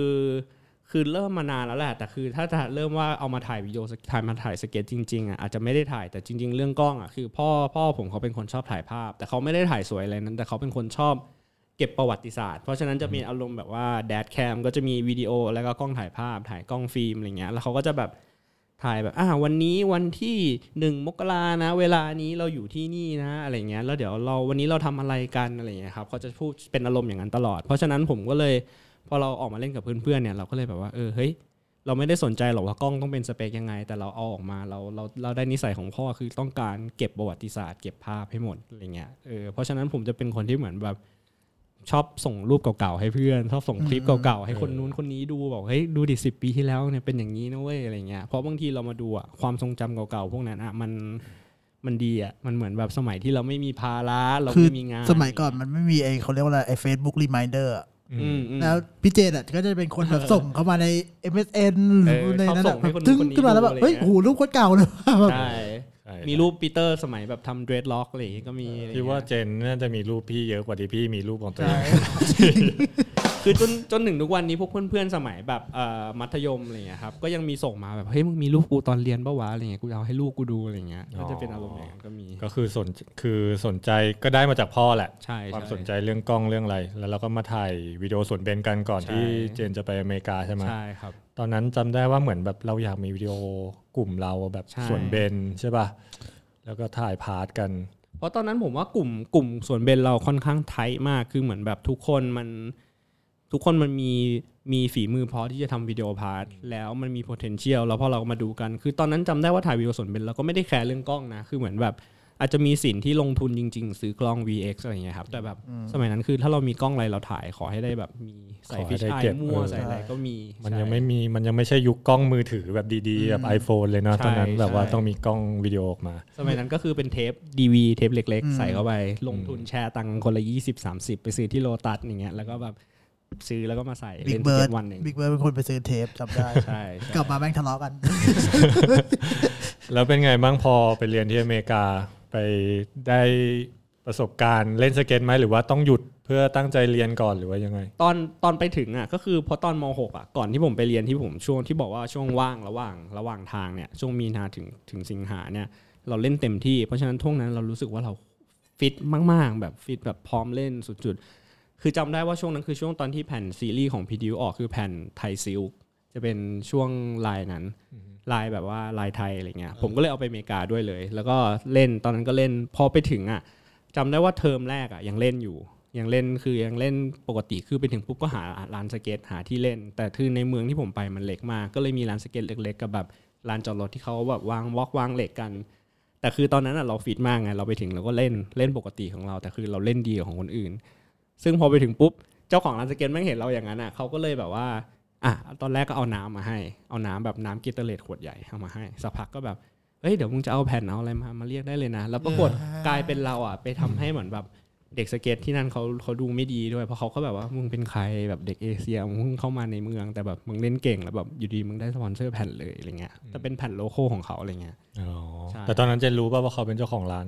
รู้รู้รู้อ๋อซึ่งจริงๆอะเจ้าของร้านเขาจะเป็นสไตล์แบบ ผมจำชื่อเขาไม่ได้ แต่เขาจะเป็นสไตล์แบบเด็กสเก็ตอารมณ์เหมือนพี่พฤกษ์ เพราะฉะนั้นอ๋อเขาจะค่อนข้างดุหน่อยแล้วเขาจะเป็น skater ตัวจริงคือเหมือนแบบว่า OG ชอบอะไรไม่ชอบอะไรเขาจะบอกเลยแบบว่าเฮ้ยอันนี้ไม่เท่อันนี้ไม่ดีเฮ้ยมึงทำอย่างนี้ไม่ถูกนะเอ้ยเหรอเออใช่เพราะฉะนั้นพอคนนั้นเขาตัดสินใจเอาแผ่นมาให้ผมผมรู้สึกแบบเฮ้ยเฮ้ยกูมีคนยอมรับกูว่ะอะไรอย่างเงี้ยอืมอืมสมัยนั้น ซึ่งตอนนั้นจริง ๆ ก่อนก่อนที่ผมไปอเมริกาผมได้รองเท้าสปอนเซอร์ไนกี้อยู่แล้วด้วยอืมอืมเพราะฉะนั้นก็คือเหมือนแบบผมก็เอาไนกี้พวกนั้นพกไปอเมริกาด้วย แล้วเขาก็ยังส่งส่งให้ผมที่อเมริกาอยู่ เพราะฉะนั้นคนพวกนั้นเขาจะแบบ ไอเด็กนี่มันใครวะเด็กเอเชียชอบใส่รองเท้าไนกี้ดังใส่แบบคู่ใหม่ๆ ตลอดเวลาอะไรเงี้ย ตอนนั้นน่าจะเป็นช่วงปีแรก ๆ ที่ Nike SB ออกเลยด้วยนะ ใช่ครับใช่พี่ล็อตหนึ่งเนี่ยเออเจนรู้สึกมันเปรียบเทียบกับบ้านเรา scene มันแตกต่างยังไงบ้างแบบรู้สึกว่าที่นู่นมันแบบใหญ่โตกว่าไหมหรือว่า สมัยนั้นจริง ๆ ก็จะบอกว่าใหญ่กว่าก็ใหญ่กว่าแล้วครับ แต่แค่คือคนเก่งอะเราเห็นว่าคนเก่งเยอะกว่าเยอะ คนเก่งที่ไม่ได้สปอนเซอร์ไม่ได้สปอร์ตแต่คือ เก่งเลยอะแบบนอรี่ฮิวไฟโอนอรี่ฮิวโนดกายอะไรอย่างนี้ได้แล้วอะไรเงี้ยเตะลงสเต็ปนี่คือชัวร์คิกฟอนคิกฟิปเลยได้หมดอะไรเงี้ยซึ่งสมัยนั้นผมก็ไม่ได้เก่งขนาดนั้นนะถ้าคิดจริงๆ คือสมัยนั้นแบบอะเราคิกฟิปเฟิร์สทรายลงสเต็ปได้อะไรได้อะไรเงี้ยแต่ก็คือแบบไม่ใช่เลเวลนั้นอะ nollie heelflip อะไรเงี้ยอาจจะยังไม่ได้อะไรเงี้ยอืมอืมอืมเออเมืองอะไรนะเพื่อหลายๆคนอยากคลีฟแลนด์เทนเนสซีครับคลีฟแลนด์เพราะฉะนั้นมันจะอยู่กับประมาณ 2 ชั่วโมงจากแอตแลนตาอือฮึครับเทนเนสซี ดูหนังบ่อยเทนเนสซีเทนเนสซีมันแต่มันก็ไม่ใช่แบบว่าอาจจะไม่ได้ใหญ่เท่าทางฝั่งแคลิฟอร์เนียใช่ไหมแบบโอ้ scene สเก็ตถ้าคิดจริง ๆ ก็คืออารมณ์แบบบ้านนอกมากมากๆเพราะฉะนั้นคือคนคนส่วนใหญ่เพื่อนเพื่อนๆผมที่อเมริกาเขาเลยถามมาแบบเฮ้ยมาจากกรุงเทพเหรอแบงคอกเหรอทำไมแบบย้ายมาเมืองนี้ คิดยังไงถึงมาเมืองนี้อะไรอย่างเงี้ยแต่คือเหตุผลก็คือพอตอนนั้นพี่สาวอยู่ ถ้าถ้ามหาลัยคือถ้าเกิดทั้งพี่ทั้งน้องเรียนพร้อมกันอะ จะได้ลดค่าเทอมด้วยอะไรเงี้ย คือตอนนั้นอะผมแค่คิดว่าต้องแบ่งเบาภาระของที่บ้านเพราะรู้ว่าค่าเทอมแพง ย้ายไปกินอยู่ที่นู่นแพงอะไรเงี้ยพอตอนผมไปอเมริกาผมก็เลยบอกพ่อเพราะพ่อเขาถามว่าแล้วงี้ต้องการเงินเท่าไหร่ตอนที่แบบไปไปตั้งตัวอยู่อะไรเงี้ย ตอนนั้นก็อยู่หอเราก็ไม่ได้ใช้เงินอยู่แล้ว มีค่ากินอย่างเดียวอะไรเงี้ยผมก็เลยบอกพ่อบอกขอช่วยเท่าที่ช่วยได้ แต่เดี๋ยวผมจะไม่ขอให้เขาออกค่าเทอม แล้วเดี๋ยวผมไปทำงาน เก็บเงินจ่ายค่ากินค่าอยู่เองอะไรเงี้ยใช่ครับเพราะฉะนั้นก็เลยไปทำงานพวก ร้านอาหารจีนบ้างไปทำงานรับจ้างถ่ายรูปให้หนังสือพิมพ์บ้างอะไรเงี้ยครับถือว่าคุกคีกับกล้องเลยใช่ไหมใช่วงนั้นใช่ก็คือตอนนั้นเหมือนเรารู้เพราะสเก็ตนี่แหละทำให้เรารู้ว่าเราชอบกล้อง เราก็เลยแบบว่าโอเค งั้นอย่างนั้นเราหาวิธี ใช้กล้องถ่ายรูปนี่แหละ เป็นการทำมาหากินอืมแต่แล้วสมัยก่อนพี่เจนก็จะพกกล้องฟิล์มไปทุกที่ด้วยนะอืมตอนที่แบบรู้จักพี่เจนกล้องโลใหม่โม่ๆเออมีกล้องอะไรอย่างเงี้ยกล้องของเล่นเยอะ ใช่ใช่แล้วชีวิตมหาลัยมันเป็นยังไงบ้างครับสเก็ตด้วยทำงานด้วยหรือเปล่าหรือว่าเรียนหนัก ยังไงเรียนตรงสายไหมหลังจากเทอมแรกผมก็ไม่แทบจะไม่ได้เล่นเลย เพราะว่าใจหนึ่งก็คือ motivation คือที่เล่นมันไม่ค่อยดีแล้วด้วย แล้วก็แบบเราก็ต้องทำงานหาเงิน คือแบบจริง ๆ คือเราเรียนมหาลัยเสร็จอะช่วงเย็นผมประมาณ4ี่ห้าโมงผมเข้าผมทำงานเลยเข้าร้านอาหารจีนเลย แล้วก็แบบว่าฝึกเสิร์ฟฝึกรับอาหารจดออเดอร์ กวาดพื้นล้างห้องน้ำทำทุกอย่างก็คือทำทุกอย่างในร้านเลยอืมใช่แต่คือตอนนั้นอะมันจะเป็น ผมจะบอกว่าลืมสเก็ตไหมไม่ลืม คือเรายังชอบเรายังเสพสื่อจริง ๆ ผมแบบ ตอนที่กลายเป็นช่วงที่ผมไม่อยู่เมืองไทย ผมก็เลยดูในเน็ตเอา ซึ่งในเน็ตก็สมัยนั้นก็จะเป็น MySpace ICQ High Five อะไรอย่างเงี้ย ซึ่งสมัยนั้นอะ ผมก็จะดูข่าวดูข่าวคนไทยเนี่ยแหละ พวกแบบเวลาโพสต์อะไรสเก็ตเมืองไทย หรือพี่เก่งไปแข่งต่างประเทศ พี่จีไปอะไรเงี้ยแทนที่ผมไม่อยู่ผมก็จะ save รูปอืมอืมไม่ได้ถ่ายเองนะแต่ save รูปเข้าคอม แล้วก็มานั่งดูว่าโอเค ปีนี้นะโอ้มีพี่เก่งไปแข่งนู่นว่ะแต่จริงๆไม่ใช่รูปเราหรอกแต่แบบเราเป็นคนโรคจิตที่เราชอบเก็บประวัติศาสตร์พวกเนี้ย อืมเมื่อก่อนมันจะมีเว็บบอร์ดมีอะไรด้วยใช่แล้วจำได้ว่าเจนก็เป็น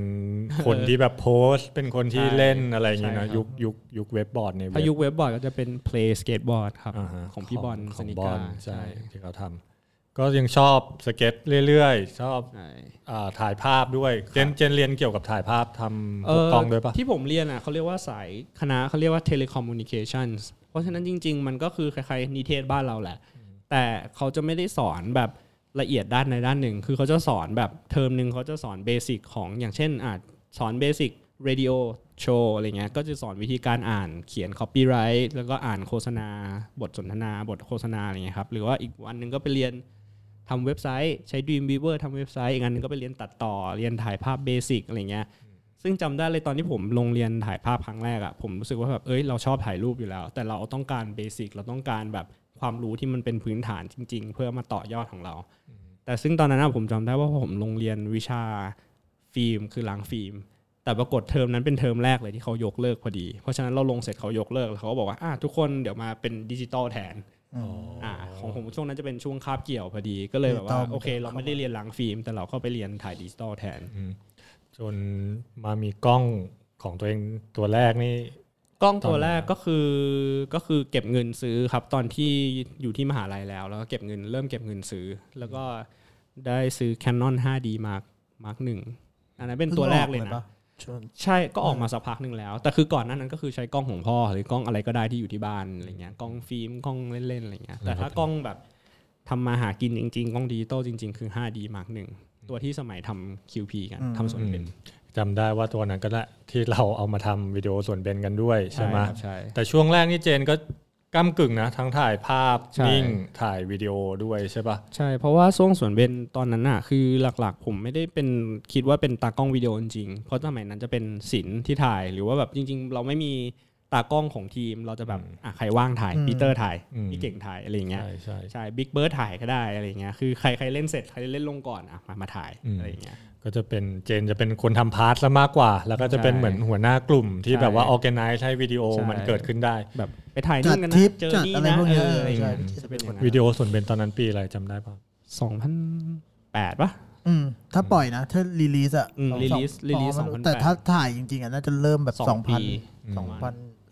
เจ็ดเจนจะเป็นดีเลกเตอร์เลยนะตอนนั้นใช่ครับเพลงอะไรอย่างงี้เจนก็ใช่เป็นคนเลือกเพลงเป็นอะไร คือถ้าเราย้อนหลังอะเพราะเราไม่ได้เล่าเรียงเนาะแต่ถ้าเราย้อนหลังอะจริง ๆวิดีโอแรกที่ผมเริ่มตัดต่อเป็นหรือแบบเริ่มตัดต่อจริงจังอะคือวิดีโอ I Love QP อือฮึคือวิดีโอที่อ๋ออืมที่เราทำทัวร์วันหนึ่งอะไปชลบุรีไปแบบว่าขับกันไปห้าใช่หกขับนรถไป4ี่ห้าคัน เด็กสวนเบญเจอกันตอนเช้า แล้วก็ขับรถไปชลบุรีไปแบบไอ้ตรงที่ ภูเขาที่มีลิงเยอะๆอะตรงนั้นแหละ แล้วก็ไปถ่าย downhill ถ่ายอะไรใส่เสื้อ QP อ๋อ นั่นมันคือตรงที่ลิงเยอะๆเหรอใช่ใช่ที่ใช่เดียวกัน ซึ่งตอนนี้เหรอมันเปลี่ยนไปมากแล้วอะใช่ ก็คือ spot spot ที่เหรอเราไปเล่นกันนะใช่ อันนั้นแหละ ตอนนั้นมันไม่มีอะไรเลย มันมันยังไม่ค่อยเป็นแหล่งท่องเที่ยวเท่าไม่กับตอใช่นนี้ใช่ครับเออใช่พวกแล้ว ยังงงอยู่งงๆเออเรียกว่าเฮ้ยใช่พวกว่ะคลิปวิดีโอพวกนี้ก็หาดูได้ใน YouTube ใช่ใช่ครับเดี๋ยวใส่ลิงก์ไว้อันนั้นข้างล่างเราก็ก็เนี่ยแหละใช้3ามสี่กล้องโดยที่เราไม่ได้วางแผนว่ากล้องอะไรหรอกแต่เอาไปเก็บภาพอืมแล้วอันนั้นนะเป็นอันที่ผมได้เริ่มตัดต่อวิดีโอเป็นๆจริง ๆ ก็คือมีพี่เบิ้ลนนทวัฒน์อือหือซึ่งสมัยนั้นเขาก็ทำสารคดี thesis กับ Preduce อยู่ครับคือจบสารคดีจบของเขาชื่อโลกประหลาดก็ทำเกี่ยวกับแบบว่า Preduce มายังไงอะไรเงี้ยแล้วสนั้นผมอะเป็นแฟนคลับเขาเหมือนกันเพราะผมชอบมากผมแบบพี่เบิ้ลแม่งสุดยอดเลยว่ะแบบทำอะไรแล้วทำให้ Preduce ด้วย แล้วเราก็ชอบแบบ Preduce มาตั้งแต่ตอนเขาเริ่มเราเป็นแฟนคลับอยู่แล้วอะไรเงี้ยก็เลยไปคุยกับพี่เบิ้ลทางออนไลน์ ไม่เคยเจอตัวจริงก่อนนะคุยกับพี่เบิ้ลทางออนไลน์ รู้ว่าพี่เบิ้ลอยู่ในแก๊ง Preduce เนี่ยพี่เบิ้ลก็เลยบอกว่าเอ้ยเดี๋ยวเราสอนตัดต่อว่าล่ะสนใจเปล่าเนี่ยหอเราอยู่ที่พระรามสี่ตอนนั้น ตัดต่อแบบวิดีโอ Preduce พอดีเงี้ยผมบอกเนี่ยพี่ผมมีไฟล์ที่เพิ่งไปถ่ายที่ชลบุรีมาเนี่ยผมทำไม่เป็นอะไรเงี้ย ก็เลยไปนั่งกับเขาเลย แล้วเขาก็สอนแบบเบสิกตั้งแต่เริ่มเลยว่าทำยังไงจนจบตอนนั้น export มันเป็นไฟนอลคัทป่ะหรือไฟว่านอลยังคัทเป็นเป็นเขาเรียกว่า e-mac หรือ iMac ว่าขาวๆเป็นกล่องเล็กๆไม่แต่โปรแกรมมันเป็นไฟนอลคัทไฟนอลคัทสีเทาใช่ใช่ไฟนอลคัทเก่าเจ็ดโอ้พอฟังอย่างนี้ย้อนกลับไปก็เห็นว่าเจนแบบ ขนขวายอยู่เหมือนกันนะ คนนั้นคนนี้ก็เข้าไปถามเขาเลยนะ ใช่ครับ เพราะว่าตอนนั้นคืออะไรที่เกี่ยวกับสเก็ตเรารู้แล้วไงชัดเจนแล้วว่าอะไรเราชอบเราไม่ชอบแล้วเพราะฉะนั้นคือเราเราเริ่มเริ่มไปทางที่เราชอบแล้วอย่างพี่เบิ้ลพอผมชอบปุ๊บอะสมัยนั้นพี่เบิ้ลเขาชอบแบบถ่ายรูปแบบเอาหน้าไปทาบกับแบบสแกนเนอร์ครับเออสแกนเนอร์แปะอะไรเงี้ยผมก็แบบทำยังไงวะถามพี่เขาถามนั้นจนเขาสอนอะ เขาสอนแล้วตอนนั้นผมอยู่อเมริกาผมก็เลยแบบว่าเขาสอนแบบคุยกันทาง MSN แล้วบอกทำอย่างนี้ทำอย่างนี้ปิดไฟเอาเอาผ้าห่มมาคลุมหน้าอะไรเงี้ยจนตอนนั้นผมก็เลยทำมาทั้งเซตเลยแบบมีแบบแขนขาตัวมาประกอบกันลงสแกนเนอร์อะไรเงี้ยก็ชอบพีเอชอบอะไรอย่างงี้ใช่ไหมใช่ครับใช่แล้วมารู้ตัวตอนไหนเจนว่าแบบเฮ้ย ชอบอยากมาทางถ่ายทางทางถ่ายรูปเลย เพราะว่าถ้าย้อนกลับไปดูวิดีโอสวนเบญจริง ๆ อะ เจนก็เล่นดีนะใช่ part ก็แบบเออ part ก็โหดเลยนะ มี nollie heel ลง step มีอะไรอยู่อะมาด้วยเหรอเนี่ยมามาด้วยฟังดูเพลินอยู่ปะไม่เอาผ้าห่มมานอน ได้อยู่เลย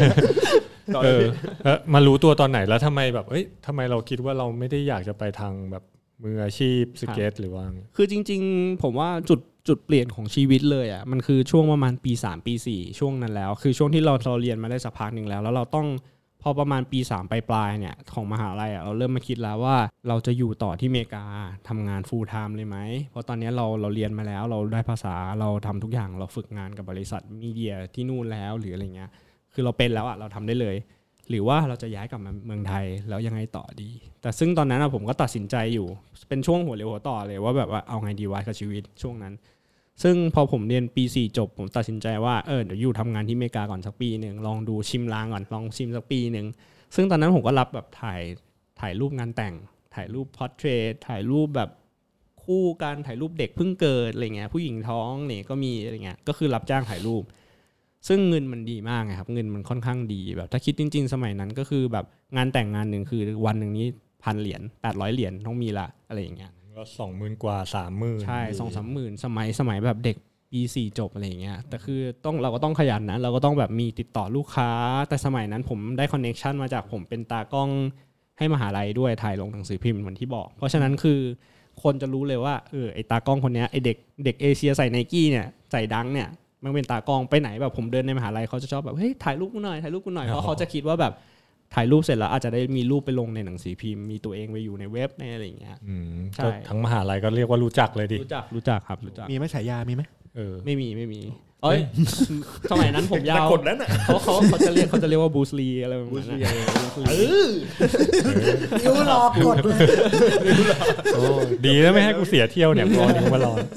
ใช่ แต่พอพออยู่ที่นั่นเพราะเพราะฉะนั้นคือถ้าจะบอกว่าก็คือปีหนึ่งเทอมสองไปจนถึงปีสามปีสี่อะก็จะเล่นน้อยจะเล่นสเก็ตคือเมื่อกลับมาเมืองไทยช่วงซัมเมอร์เท่านั้นก็คือกลับมาหาพวกเรามาเจอกันมาทำวิดีโออ่าเล่นสเก็ตแต่ถ้ากลับไปอเมริกาเราก็ผมก็จะไปทำงานถ่ายรูปทำอะไรเหมือนเดิม หรือแบบ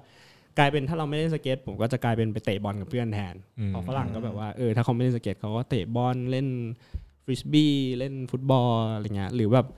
ถ้าไปกิจกรรมข้างนอก ถ้าอย่างพวกเราอยู่ในเมืองเนี่ยเราก็แบบไปดูหนังไปเดินห้างเนี้ยแต่ของที่เมืองผมมันเล็ก เพราะฉะนั้นเขาก็เลยเป็น outdoor activity ไปแคมปิ้งไปปีนเขาไปโดดผาลงแบบน้ำคือมีแบบ culture shock ของผมก็คือเหมือนแบบเที่ยงคืนอย่างเงี้ยเพื่อนปลุกแล้วเอ้ยเพื่อนเรียกแล้วแบบไป ไปโดดน้ำเล่นกันดีกว่าตอนกลางคืนอย่างเงี้ยแบบ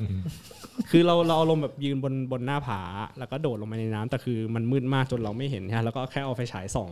ส่องตรงน้ำอะแล้วว่าอะมึงโดดไปตรงไฟฉายตรงนั้นนะอะไรอย่างเงี้ยทำตามมานะน่ากลัวทำตามกลัวกลัวน่ากลัวมาก แต่พอเราทำเสร็จเราก็แบบโอ้มันเป็น ex- มันตอนเราทำเสร็จเนี่ยมันก็เป็นเหมือน experience ใหม่อืมว่าแบบโอ้โหเออมันสนุกว่ะมันเป็นสิ่งที่คนเมืองไม่เคยทำไม่ได้ทำหรือเราจะไม่มีโอกาสได้ทำอะไรอย่างเงี้ยเพราะฉะนั้นช่วง3 4ปีนั้น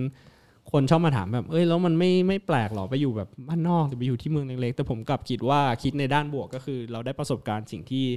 ชีวิตนี้เราคงไม่ได้ทำอีกแล้วอะไรอย่างเงี้ยครับอืมก็มองพวกก็ไฮกิ้งแปลกๆอะไรใช่ใช่ได้ทำอะไรแปลแต่กๆช่วงนั้นก็เริ่มลงตัวแล้วนะมีเพื่อนมีกลุ่มเพื่อนมีอะไรใช่ก็เริ่มใช่สนุกสนาน แต่จริงๆมองย้อนกลับไปนี่มันก็เหมือนมัน balance กันเหมือนกันนะอืมเวลาที่เจนปิด ปิดเทอมใช่ปะเจนกลับมาที่ไทย เล่นสเก็ตกับพวกเราที่สวนเบญถ่ายวิดีโอทำใช่จริงจังกัน คือเรียกได้ว่าตลอดเป็นเดือนๆอะใช่ก็ทำอยู่แค่เนี้ยใช่ใช่แล้วพอกลับไปก็ทำในส่วนของงานจัดการ manage ตัวเองอะไรอย่างเงี้ยผมนี่รอพี่เจนกลับทุกรอบอะเออเพราะผมฝากซื้อรองเท้าใช่ทีละห้าคู่ใช่คู่ตลอดอะเตอร์ใครไปเมืองนอกไม่ได้อะมึงอะมึงฝากเขาลำบากตลอดอะใช่ใช่จำได้เตอร์ชอบฝากซื้อรองเท้าเออพอพอพอมามองย้อนกลับไปอย่างนี้เออเจนก็แบบ balance แบบ ชีวิตในส่วนของเก็บเกี่ยวประสบการณ์ด้านการงานด้วยวิดีโอด้วยอืมจัดการเป็นทำหนังสือพิมพ์ที่โรงของมหาลัยใช่ครับใช่กลับมาก็เป็นสเก็ตอืมแล้วตัดสินใจกลับมาเมืองไทยนี่ ตอนนั้น plan ว่ายังไงบ้างก็ตอนกลับมาเมืองไทยตอนนั้นอะเพราะว่าวีซ่าของวีซ่านักเรียนหมดที่เราต่อมาแบบ 4 ปี แล้วก็เขาให้อีกปีหนึ่งเป็น OTP เขาเรียกว่า OTP ก็คือวีซ่าแบบพอเรียนจบแล้วสามารถทำงานต่อได้อีกปีหนึ่งเป็นเหมือนแบบใบอนุญาต พอครบ 5 ปีเนี่ย เราก็ต้องกลับละเพราะกฎหมายของเขาคือ ถึงแม้ถ้าเราจะอยู่ต่อวีซ่าให้อยู่ต่อที่อเมริกา เราต้องออกนอกประเทศก่อน เพราะฉะนั้นผมก็เลยแบบเออไหนๆเราอยู่อเมริกามา 5 ปีแล้ว แล้วจริง ๆ 2 ปี 3 ปีหลังอะก่อนนั้นอะคือเราไม่ได้กลับเมกไม่ได้กลับเมืองไทย เพราะฉะนั้นผมไม่ได้กลับเมืองไทยแบบ 2 ปีอะไรเงี้ยมีช่วงหนึ่งผมก็เลยแบบว่าเอองั้นกลับเมืองไทยก่อนละกันแล้วเดี๋ยวเราดูอีกทีว่าเป็นยังไงก็คืออย่างน้อยกลับมาเริ่มต้นที่เมืองไทยก่อนอะมีบ้านมีครอบครัวมีเพื่อนอยู่อะไรเงี้ยสรุปกลับมาก็เลยไม่ได้กลับไปอเมริกาอีกเลยครับ เพราะว่าพอเรากลับมาเสร็จ ตอนแรก ๆ ก็แบบมีเล่นสเก็ตมีเงินเก็บนิดหน่อยอะก็ลองเล่นสเก็ต enjoy ของมันเหมือนเดิมมันค่อยๆ กลับมารื้อฟื้นเพราะเราก็แบบโอ้ไม่ได้เล่นตั้ง 3 4 ปี แล้วว่าอยากกลับมาเล่นใหม่อะไรเงี้ยซึ่งตอนนั้นกลับมาก็คืออาจจะเพราะเราเซียนแล้วเราเก็บกดมานาน เพราะฉะนั้นเราก็เลยแบบว่ากลับมาปุ๊บเราเล่นได้เต็มที่ความรู้สึกความทรงจำเรายังอยู่อะไรเงี้ยก็ยังเล่นขึ้น แล้วก็มาเริ่มแบบหางานละ เริ่มแบบอะต้องทำงานอะไรดี หางานประจำตามสูตรก็คือหางานถามคนนู้นคนนี้ไปได้งานเป็นเหมือนแบบตากล้องให้บริษัทแบบ magazine cosmetic ครับชื่อชื่อ Cosmetic เลย magazine เขาเป็นแบบถ่ายพวกเสริมความงาม beauty โบท็อกซ์ฉีดฟิลเลอร์อะไรเงี้ยแต่เราเป็นตากล้องเราไปเป็น head ของของแผนกนั้นเลยอะไรเงี้ยอืมซึ่งตอนนั้นก็คือทำได้ประมาณไม่ถึง 2 เดือนนะครับ คือเข้าไปทำแล้ว full time เพราะว่างานเขาก็คือเข้างานปกติเลยเข้าเช้า 9โมงเช้าถึงแบบ5 6โมงเย็นแล้วก็ออก แต่ตอนนั้นเราก็ยังหลักเล่นสเก็ตอยู่จำได้ว่าตอนนั้นก็คือเนี่ยก็คุยกับพี่เก่งนี่แหละเพราะพี่เก่งตอนนั้นก็คือ เป็นทั้งโปรสเก็ตทำงานร้านเสื้อผ้าด้วยร้านสเก็ตด้วยอะไรอย่างเงี้ยก็คืออารมณ์คล้ายๆกัน เพราะฉะนั้นของผมก็คือเลิกงานห้าหกโมงก็ละโทรหาพี่เก่งแล้วแบบพี่เล่นสเก็ตไหนดีวะพี่แบบเหนื่อยว่ะแต่ก็แบบเหนื่อยกับงานอะแต่เราบ้านอยู่าใกล้เกันด้วยตอนนั้นก็เลยนัดกันใช่เล่นตลอด ก็กลายเป็นแบบเราไปเล่นพิงพาร์คหรือไปเล่นแบบที่สวนเบญสวนเบญไม่ได้แล้ว เพราะว่าจริงๆสวนเบญถ้าเราเลิกงานหกโมงเนี่ยเล่นจริง ๆ เล่นได้แป๊บเดียวใช่ก็เลยหลักๆไปพิงพาร์คแล้วก็เล่นถึงแบบเนี้ยห้าทุ่มเที่ยงคืนเหนื่อยๆกันแล้วก็แบบโอเคพี่ผมกลับบ้านแล้วแล้วก็แบบเดี๋ยวพรุ่งนี้เช้าผมต้องตื่นอีกแล้วเนี่ยไปทำงานอะไรเงี้ยแต่คือจำได้ว่าช่วงนั้นเราคุยกันอะคือ มันไม่มีความสุขอะ มันไม่มีความสุขกับแบบกับการใช้ชีวิตอะเพราะผมรู้สึกว่าแบบมันเป็น office worker แบบใช่ปะเฮ้ยเล่นสเก็ตตอนไอตอนเราเล่นสเก็ตเราลืมทุกอย่างเลยนะใช่คือเราแบบเรา enjoy กับมันมาก แต่พอห้าทุ่มเที่ยงคืนตอนเลิกกำลังจะกลับบ้านแล้วมองหน้ากันแล้วแบบโหพี่บอกผมพรุ่งนี้ผมต้องไปเข้าออฟฟิศอีกแล้วอะแล้วคือออฟฟิศมันไม่ใช่เป็นอะไรไงมันคือออฟฟิศมันมีแบบมันมีดราม่าของมันตัวเองอะคือแบบนินทาเจ้านายบ้างพักเที่ยงบ้างนินทาคนนู้นคนนี้มีปัญหาแบบชีวิตออฟฟิศอะชีวิตออฟฟิศเลยใช่ ซึ่งผมผมผม ยอมรับเลยว่าผมอาจจะเข้าระบบนั้นไม่ได้จริงๆ เพราะว่าผมอยู่มาไม่ถึง 2 เดือน แล้วหลังจากนั้นผมก็ตัดสินใจว่า เอาวะออกเว้ยยังมีเงินเก็บอยู่ออกเลย แล้วก็เดี๋ยวลองหาฟรีแลนซ์ทำเอาดีกว่าอืมใช่แล้วไม่ทำอะไรต่อนะตอนนั้น ตอนนั้นก็ก็รับฟรีแลนซ์ไปเรื่อยๆครับแต่คือตอนนั้นตัดสินใจว่ายอมเสี่ยงเลยนะคือเสี่ยงเลยว่าโอเค ไม่มีกินไม่เป็นไรเราขอ เรากลับมาเมืองไทยแล้วเราตั้งใจว่าเราต้องแบบสนุกอะชีวิตเราเราแบบ เกิดมาครั้งเดียว เพราะฉะนั้นตัดสินใจชีวิตกูจะไม่ไปจมกับที่ออฟฟิศแน่นอน หรือดราม่าอะไรสาระที่เราไม่เคยแคร์เลยว่ามึงนินทาอะไรก็เรื่องของมึงเพราะอะไรอย่างเงี้ย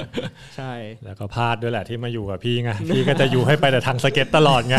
พี่ก็จะแบบว่าเฮ้ยมึงถ่ายสเก็ตมึงถ่ายสเก็ตตลอด แล้วก็มันจับพลัดจับผลูยังไงนะ จนได้มาพอถ้าเอาจริง ๆอะเป็นรูปเป็นร่างจริง ๆ ผมว่ามันจะเป็นประมาณมีสองสองเหตุการณ์ที่ผมจำได้ ก็คือเหตุการณ์แรกคือเริ่มถ่ายจริงๆคือตอนที่ พี่เก่งได้สปอนเซอร์ Billabong ครั้งแรกอืมซึ่งพอตอนนั้นนะพี่เก่งก็บอกว่าเฮ้ยแล้วตอนนั้นคือตากล้องในเมืองไทยไม่มีละสินสินก็ไม่ได้ถ่ายแล้ว หรือลีโอคนอีกคนหนึ่งก็ไม่ได้ถ่ายแล้ว ยอมยอมยอมแพ้กันไปหมดแล้วยอมแพ้เหนื่อยทั้งหมดแล้วใช่ครับ ก็เลยแบบว่าพี่เก่งก็เลยบอกว่าเฮ้ยเจนสนใจไหมแบบเนี่ยพี่เพิ่งได้อยู่ทีม Billabong เพราะฉะนั้นแบบพี่ต้องทำวิดีโอให้เขาเนี่ยไอช่วยถ่าเก็ตหน่ป่ะอยเออก่อนก่อนเป็นก่อน welcome to อ๋อ Billabong พี่อยู่พี่ดิวยังอยู่ดิแล้วอยู่แล้วอยู่อยู่มาตั้งแต่แรกแล้ว ไม่รู้อะเริ่มได้บิลลาบองอันแรก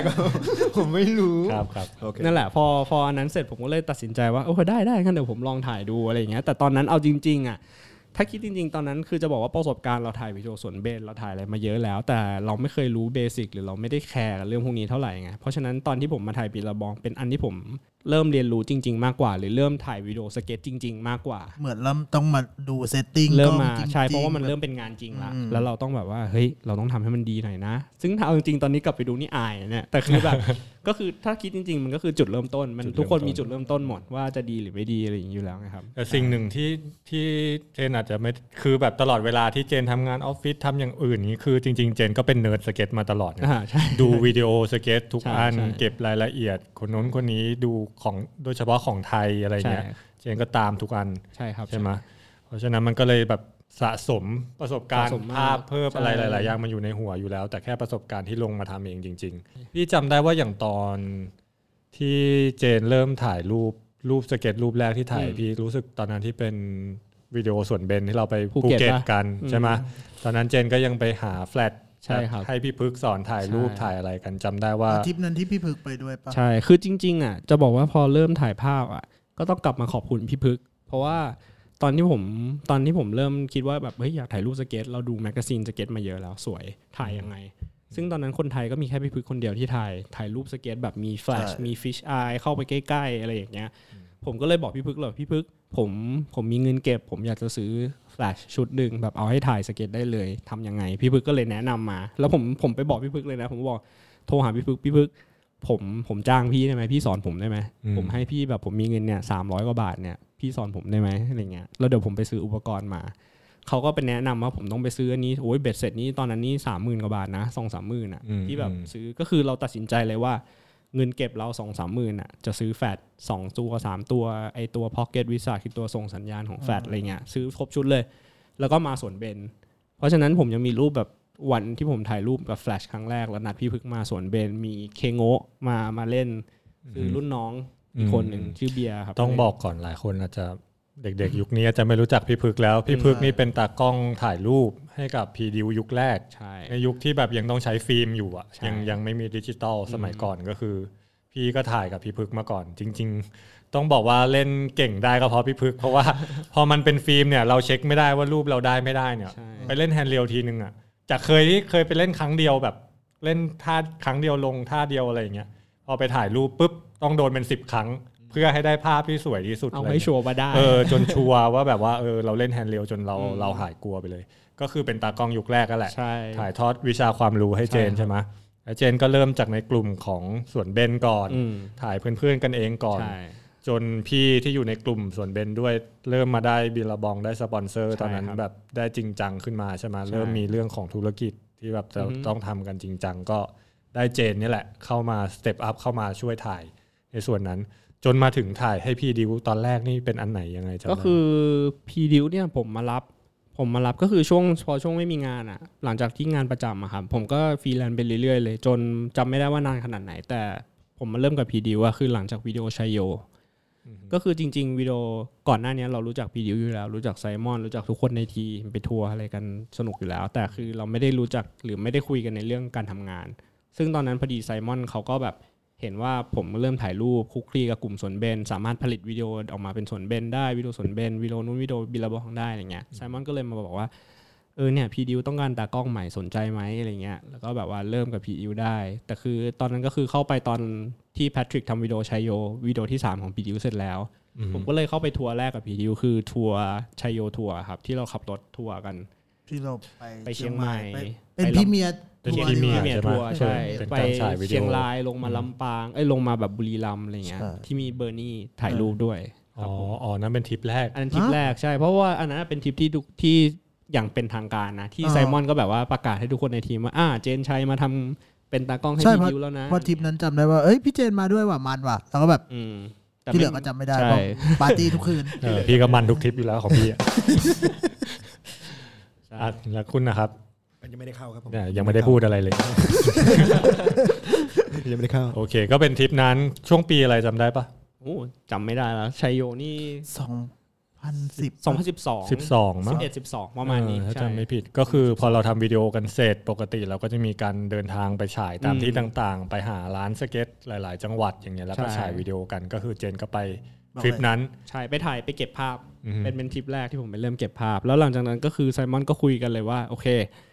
หน้าที่หลักต่อไปคือวิดีโอต่อไปของของ Preduce นะ เตรียมตัวแล้วก็แบบเริ่มทำได้เลยหลังจากหลังจากทัวร์ชัยโยเสร็จอะไรอย่างเงี้ยครับ ซึ่งสมัยนั้นก็เลยแบบเราก็เริ่มเราผมก็ต่อเลย เพราะว่าเราก็ไฟแรงอยู่แล้วเราก็แบบมาเริ่มเลยสมัยนั้นทุกคนก็ฟิตกันแบบฟิตมากแบบทุกคนโทรหาแบบเฮ้ยไปถ่ายวิดีโอกันแบบพร้อมพี่พร้อมแล้วอะไรเงี้ยอืมอืมอืมแล้วเรียนรู้อะไรยังไงจากใครครับช่วงนั้น เรียนรู้จริง ๆ ก็เนี่ยครับจากพี่เก่งเนี่ยเอาจริงๆนะถ้าถามนะก็คือแบบนานฮะนานนานนาน มาน้อยแต่มาดีมามานี่มันนิ่งหมายถึงถ่ายกันมานาน เล่นนาน นานหกโมงเช้าพวกเล่นหกโมงเย็น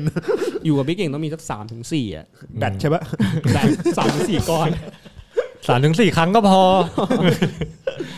แต่แต่คือผมผมได้จากพี่เก่งแล้วอีกอันหนึ่งที่ได้ก็คืออาจจะได้จากเดนนี่ฟาร์มเดนนี่ฟาร์มคือโปรที่เขามาจากเยอรมันครับ ก็คือเป็นเพื่อนๆกันเนี่ยเขาจะมาถ่ายวิดีโอในเมืองไทย ซึ่งสมัยนั้นเขาก็เลเวลเขาก็เหนื่อยแล้วอะเก่งมาก แต่คือผมก็บอกเออผมเพิ่งเริ่มถ่ายนะ แต่เดี๋ยวผมช่วยถ่ายให้ได้นะ เพราะเขาก็จะบินมาเมืองไทยดีลก็คือเขาบินมาเมืองไทย ผมถ่ายเขาแล้วเขาได้ footage อะไรเขาเดี๋ยวเขาเอาไปขายให้ ก็คือสมมติถ้าไลน์ก็คือได้ราคาหนึ่งถ้าเป็นหนึ่งไลน์นะครับ ถ้าเป็น single trick ก็ได้อีกหนึ่งราคาอะไรเงี้ยเขาทำ part อยู่เขาจะทำสิบสิบ part สิบท่าอะไรเงี้ยเออผมก็เลยขายได้สิบคลิปยี่สิบจำได้เปล่าว่าคลิปไหนหรือ วิดีโออันไหนที่ได้เงินแบบเป็นก้อนแรกแบบจริงจังเลยของของ Denny Pham เนี่ยแหละครับเป็นอันแรก Pham ใช่ไหมจริง ๆ Billabong แหละต้องต้อง Billabong ก่อนสิ เพราะว่า Billabong คือเราได้เป็นก้อนจริง ๆ ก็คือเป็นชิ้นหนึ่งแต่ถ้าถ้าถามว่าขายคลิปสเก็ตจริง ๆ แล้วแบบรู้สึกว่าแบบ ต่างประเทศดูอะไรเงี้ยก็คือของ Denny Pham รู้สึกว่าแบบมันนี่แหละ ได้สัมผัสเออแบบความแบบการขายฟุตเทจได้เข้าสู่ระบบที่เขาทำกันในต่างประเทศเพราะใช่ตอนปะนั้นคือผมเขาตอนที่เขามาบอกผมผมก็บอกว่าผมยังไม่รู้เลยว่าต้องทำยังไง เพราะฉะนั้นผมไม่รู้ว่าแบบขายเท่าไหร่อะไรยังไง แต่ผมรู้แค่ว่าเขาไม่มั่วเราหรอก เพราะฉะนั้นเขาบอกว่าเดี๋ยวเขาดูให้แล้วเขาเดี๋ยวเงินเดี๋ยวเงินโอนมาให้อะไรเงี้ยแล้วเขาก็โอนมาโอ้ก็สะสมเก็บเกี่ยวประสบการณ์มาเรื่อยใช่ครับมีไอดอลหรือว่า ตากล้องคนไหนที่เจนชอบผลงานเป็นพิเศษปะจริง ๆ ไม่ได้มีชอบคนไหนเป็นพิเศษครับ แต่มันขึ้นอยู่กับแบบช่วงปีช่วงนั้นมากกว่าผลงาน ก็คือเคยชอบแบบทุกคนเลย Ty Evans Atiba ถ่ายรูปอะไรอย่างเงี้ยแต่ถ้าถามว่าตอนนี้ก็คือน่าจะต้องเป็นแบบพวก Jake Darwen ถ้าถ่ายภาพนิ่งอะครับก็ Jake Darwen คนที่ถ่ายรูปให้งานดีจริง New Balance หรือ April เนี่ยคืองานเขาสวยมาก แล้วก็ถ้าวิดีโอก็เรียว Japan เหรอ Japan Ryo Ogawaมิสนี่ยูยังไม่ดูลืมเลยเนี่ยโอ้โหคิดถึงขึ้นมาเลยใช่แต่ถ้าตากล้องวิดีโอผมเดาว่าอีกคนหนึ่งที่ inspiration หลัก ๆ เลยก็จะเป็น Anthony Anthony Claravall ครับผมเขาจะเป็นคนที่ช่วงที่ผมปรึกษาแบบช่วงช่วงคาบเกี่ยวอะช่วงที่ตัดสินใจว่าจะทำยังไงดีฟรีแลนซ์ดี หรือจะมาทำให้ Preduce ดีอย่างเงี้ยผมก็จะคุยกับแอนเหมือนกันแหละคุยกับ Anthony ว่าแบบเอาไงดีแบบ ชอบมากเลยชอบสเก็ตมากเลย แต่ไม่รู้ว่ามันจะกินได้จริงไหม หรือแบบอยู่พอกับการแบบได้เงินพอไหมอะไรเงี้ยครับอืมแต่คือตอนนั้นอะเอาจริงๆคือเงินเดือนจำไม่ได้แล้วนะแต่เงินเดือนตอนที่งานประจำอะได้เยอะกว่าของพีดิวตอนที่ผมมารับพีดิวทีหลัง แต่ผมยอมเลยว่าแบบได้เงินน้อยกว่าแต่เราทำงานที่เราชอบ เพราะฉะนั้นคือแบบ เราเรายอมได้เงินน้อยกว่า แล้วก็มาลงที่อันนี้เลย ก็ถือว่าเสียสละเนอะแบบว่าลงมาทำแบบอืมเต็มตัว คือตอนนั้นถ้าถามว่าเสียสละไหมไม่ได้คิดว่าจะเสียสละแต่เราคิดว่าเราชอบมาก เพราะฉะนั้นเราเราไม่แคร์เราแฮปปี้กว่าเราไม่แคร์เออใช่อยู่ในจุดที่เราแฮปปี้เนาะใช่ตอนนั้น ช่วงนั้นก็อายุยังน้อยด้วยเนาะอืมตอนที่เจนเข้ามาทำเนาะก็ก็เพิ่งจบใหม่ๆเลย เออ ถ่ายมาเยอะแยะมากมายอะไรอย่างเงี้ยครับ อะไรคือแบบความลับหรือว่าแบบ secret ที่ที่แบบตากล้องมันควรจะมีหรือว่าแบบ ที่เจนคิดว่าการทำงานมันต้องแบบ keep in mind สำหรับเจน ถ้าเรื่องตากล้องถ้าของสเก็ตบอร์ดนะครับ ผมคิดว่ามันมันคือการการสื่อสาร การสื่อสารคุยกันกับคนเล่นด้วย เพราะว่าที่แน่นอนเลยคือตากล้องเรามีเรามีวิสัยทัศน์คือเราคิดไว้แล้วเรามีภาพในใจในหัวเราแล้วว่าเราอยากได้อะไร แล้วบางทีคือทุกคนก็คงรู้บางทีผมผมคิดภาพเลยผมก็จะแบบเซฟ เล่นท่านี้เลยดีกว่าอะไรอย่างเงี้ยแบบหรือมันมันกลายเป็นเราไปเลือกท่าให้เขา แต่เราแต่จริง ๆ คือลึกๆในใจ เราก็ต้องรู้ด้วยว่าคนเล่นเขาเล่นได้หรือเปล่า หรืออะไรเราคงไม่ได้แบบไปแบบให้ท่าที่เวอร์หรือเป็นไปไม่ได้อืมแต่คือบางท่าก็อาจจะแบบว่าเซฟอาจจะไม่เคยเล่นเลยก็ได้ แต่แบบว่าเฮ้ยเซฟพี่ว่าเซฟทำได้ว่ะอะไรเงี้ยคือเราเราเห็นนะครับคือจริง ๆ จะบอกว่าเหมือนเป็นโค้ชในตัวก็เป็นหรือว่าเป็นเหมือน team manager ก็ด้วยอะไรเงี้ยครับก็คือเหมือนเราพยายามสื่อสารเราดูว่าแต่ละคน นิสัย personality เป็นยังไง แล้วเราพยายามทำงานกับคนคนนั้น เพราะว่าอย่างพี่เลิศก็เป็นการทำงานอีกแบบหนึ่งพี่เต๋าอีกแบบพี่เก่งอีกแบบหนึ่งหรือแบบเด็กรุ่นใหม่อย่าง พอผมมาเห็น Jasper ครั้งแรกเนี่ยก็คือ Jasper ทำงานอีกแบบหนึ่งเพราะ Jasper เขาจะเป็นแบบ first try อะแบบ take เดียว หลายรอบจะเป็น take เดียว หรือแบบเจออะไรเขาจะเอาเลย เขาจะไม่มาแบบยิกยักหน้าเหล็กแบบเป็นชั่วโมงอะไรเงี้ยเออนั่นมันโจเซฟสไตล์ ผมก็ตามพี่แหละพี่เก่ง คิดว่าจำเป็นไหมจำเป็นเนาะที่เราจะต้องรู้จักกันเพราะประมาณหนึ่งใช่ไหมผมว่าคือถ้าถามว่าจำเป็นไหมก็คือประมาณหนึ่งครับ ก็คือถ้ารู้จักกันอะ คือตากล้องกับคนเล่นสเก็ตอะมันจะได้ทำงานด้วยกันเหมือนได้ chemistry มันต้องมีใช่นิดมีนึงเคมีเพราะว่าถ้าคิดฟิลอะเวลาเราไปทัวร์สเก็ตที่นึงอะคือถ้าอยู่อยู่ในกรุงเทพหรืออยู่ในเมืองอะมันเรานัดเจอกันกับต่างคนต่างเล่นสเก็ตเสร็จกลับบ้าน แต่เวลาไปทัวร์สเก็ตกันอย่างเงี้ยบางทีเราไปกันทีสองอาทิตย์ เจอหน้ากัน 24 ชั่วโมง2อาทิตย์นอนนอนก็นอนด้วยกัน ตื่นเช้ามาก็เจอกันอีกแล้วอะไรเงี้ยหรือบางทีไปกันเดือนหนึ่งไปจีนอย่างเงี้ยครับแบบเช่าอพาร์ตเมนต์เดือนหนึ่งเหม็นหน้ากันอย่างเงี้ยทำไงอะใช่ป่ะคือถ้าเกิดถ้าเกิดมัน ถ้ามันแบบบ่อยด้วยดิถ้ามันเข้ากันไม่ได้หรือทะเลาะกันหรือแบบเกิดอะไรกันอะมันมันมันมองกันไม่ติดเลยนะเดือนหนึ่งอะมันใช่ เพราะฉะนั้นคือทุกอย่างเราเหมือนเราต้องเหมือนประคับประคองกันไปอืมใช่ครับอืมเพื่อที่ผมก็จะได้งานที่ผมต้องการ ไอ้บริษัทที่ออกตังค์ให้เราอย่าง Preduce Nike หรือ New Balance อะไรออกตังค์ให้เราเขาจะได้ผลงานด้วย คนเล่นเขาก็จะได้สิ่งที่เขาต้องการด้วยเพราะเขาต้องการมี footage มีอะไรอยู่ใน part เขาอะไรอย่างเงี้ยครับคือทุกคนจริง ๆ มี goal เดียวกันหมดคือในที่สุดคือทำวิดีโอออกมาให้ได้ เพราะฉะนั้นคือเวลาผมชอบไปเล่าให้คนอื่นฟังอะแบบว่าโอ้ยต้องตื่นไปทำงานเนี่ยตื่นไปถ่ายโฆษณาหรือตื่นไปเข้าออฟฟิศแปดโมงเก้าโมงโอ้ยบ่นแทบตายเลย ตื่นไปเล่นสเก็ตนี่สบายเลยนะหกโมงเช้าเคยตื่นไปแบบถ่าย spot ที่จีนอย่างเงี้ยคือแบบว่าสถานีรถไฟอะไรอย่างเงี้ยที่แบบว่าต้องไปเช้าๆอะโอ้ยหกโมงสบายตื่นสบายตื่นได้ ออกไปไหลเลยแต่พอไปถึงสปอตลืมแฮนเดิลเฮ้ยทริปอุ๊ยนั้นมีเรื่องนี้ด้วยว่าโคตรเฮียเฮ้ยด่าเลยเหรอผมนึกภาพตามเอ้ยอันนี้อันนี้เคยเกิดขึ้นจจริริงงเคยถือเกิดกล้องอยู่เงี้ยถือกล้องอยู่เงี้ยที่มันละไกลด้วยไก่ไก่ด้วยไกลไกลม่กลับไป แล้วแต่ก็ถ้าเรามองย้อนไปอย่างในต่างประเทศเองหลายคนก็เป็นนะมันก็เริ่มมาจากเพื่อนกันที่เล่นสเก็ตบอร์ดมาก่อนใช่แล้วเพื่อนคนหนึ่งวันหนึ่งผันตัวมาเป็นตากล้องอะไรใช่แล้วครับมันก็จะรู้จักแบบมี chemistry กันอืมจนพัฒนาตัวเองมาเป็นฝีมือมีประสบการณ์ แล้วเราก็เริ่มก้าวออกไปสู่กลุ่มอืมอื่น ที่เราอาจจะไม่ได้สนิทด้วยละใช่เริ่มไปถ่ายกับโปรต่างอืมๆจากประสบการณ์ของเจนช่วย เล่าให้ฟังหน่อยคิดว่าหลายคนอยากรู้เคยถ่ายใครมาบ้างที่แบบเก่งๆแบบเป็นเบอร์แบบระดับต้นๆของก็ถ้าสมัยก่อนช่วงช่วงแบบ 5 ปี 10 ปีที่แล้วอะครับ คือใครที่มาเมืองไทยอะจริง ๆ มันเหมือนไม่ได้บอกว่าเขาต้องมาแบบผ่านจากผมเท่านั้นอะแต่คือแบบจะเป็น connection ของเพื่อนๆกันจะส่วนใหญ่คือเพื่อนของ Anthony บ้างของ Patrick Wallner บ้างของ Simon หรือของพวกพวก Preduce ที่รู้จักโปรระหว่างหลาย ๆ ปีที่ผ่านมา เพราะฉะนั้นใครมาเมืองไทยเขาก็จะแบบว่า เออมีตากล้องสเก็ตไหมเพราะว่าเขาจะได้ไม่ต้องจ่ายให้ตากล้องเขามาแล้ว ก็มาถ่ายกับเราเลยประหยัดประหยัดต้นทุนไปแล้วเดี๋ยวเขาก็ขายคลิปให้เราเหมือนกันอย่างเงี้ยครับเพราะฉะนั้นคือช่วงนั้นก็จริง ๆ ก็มีเนี่ยแหละที่จำได้และแน่นอนก็คือมี Shane O'Neill เนาะตอนที่เขาเคยมาเมืองไทย ซึ่งจำได้ว่าตอนนั้นพอเราพอเรารู้ว่า Shane O'Neill จะมา ตอนนั้นเขาเพิ่งชนะ Street League ไม่นานด้วยโอ้ยแบบดังมากแล้วเราชอบเขามากอะไรเงี้ยเขามาเมืองไทยเขาก็แบบติดต่อมาเลยเขาบอกว่าแบบเนี่ยเดี๋ยวจะมาเมืองไทยนะเขาดูวิดีโอ Preduce มาหมดแล้ว เขาบอกเขาดูมาหมดแล้วแล้วเขา screen capture มาเลยว่าแบบเนี่ย spot นี้อยู่ที่ไหน spot อยู่ที่ไหนเขาอยากจะเล่นswitch backside flip เขาอยากจะเล่นท่านี้ bigspin บัน bigspin frontboard คือเขาเขาวางแผนทำการบ้านมาแล้วทำอะกันบ้านมาหมดแล้วเขาไม่ใช่แบบว่าเฮ้ยเจนพาเราไป spot ไหนก็ได้เดี๋ยวเราไปเล่นอะไรเงี้ยไม่มีเขาจะแบบว่า spot นี้เลย spot นี้เลย spot แม่งนี้เลยคือหุ่นยนต์อะบอกหุ่นยนต์หุ่นยนต์จริงทำทำให้เขามาถึงเลเวลนี้ได้ก็ๆใช่ plan มาอย่างดีเนอะใช่แล้วพอเขามาถึงเขาก็แบบของ Shane O'Neill เขาจะเป็นคนที่แบบ เป๊ะมากๆ เวลาเขาเล่นสเก็ตคือหุ่นยนต์เลยเหมือนที่เตอร์บอกเพราะยิงเตอร์ก็มีออกไปบาง session ที่ผมโทรหาแบบเฮ้ยเตอร์มาดูว่าอะไรเงี้ยแบบเออก็คือแบบพอเขาเล่นสมมติ switch backside flip ลงเงี้ยครับ gap หญ้าที่ธรรมศาสตร์อย่างเงี้ยพอเขาลงเสร็จเขารู้สึกไม่เนียนหรือตัวเบี้ยวนิดนึงอะเขาจะกลับไปเล่นใหม่ เพราะฉะนั้นคือเขาเล่นสามสี่ทีติดกันเสมอ หรือแบบ handrail ที่การเล่นโฮมอืมที่คนฮิตๆกันเนี่ย คือเขาเล่น bigspin บัน แต่พอก่อนที่ bigspin บันทุกครั้งอะเขาจะวิ่งมาเขาจะ 50 50เหล็กกลมอืม frontboard เหล็กกลม แล้วก็กลับไป bigspin บันแล้วจำได้ว่าแบบเขาถ่ายมาที take หนึ่ง bigspin frontboard ปุ๊บแบบอ่าง่ายๆ แล้วก็แบบรีบวิ่งขึ้นไป bigspin frontboard อีกทีหนึ่งแบบใช่คือแบบเล่นต่อเนื่องแบบ bigspin frontboard คือแบบไม่มีปัญหาใช่คือเขาเขาจะเล่นเหมือนเอา feel อะครับเอา feel เสร็จแล้วเราก็พอเขาเล่นเสร็จถ้าเกิดสมมติ bigspin frontboard ล้ม แต่ไอ้ fifty กับ frontboard ไม่เคยล้มเลยนะ ถ้า bigspin frontboard ล้ม เขาจะกลับไป 50 แล้วก็กลับไป frontboard ใหม่ถึงคือเหมืจะอนกลับถึงไล่จะวนไล่กลับมาใหม่อะเอออมใช่ แล้วแบบหลังจากนั้นก็แบบไปเล่นไปเล่นที่สนามสูบไปเล่นนู่นเล่นนี่อะไรเงี้ยครับผมก็พาไปใช่ หรือจริง ๆ ก็ถ้ามีคนอื่นก็จะเป็น Chris Haslam ถ้าไม่รู้ว่าเขาอาจจะเคยมาเมืองไทย อ่าอ่าฝั่งแคนาดาก็จะเป็นพวกเนี่ย Paul Machnau Ryan Decenzo Scott Decenzo Matt Berger อะไรเงี้ยครับ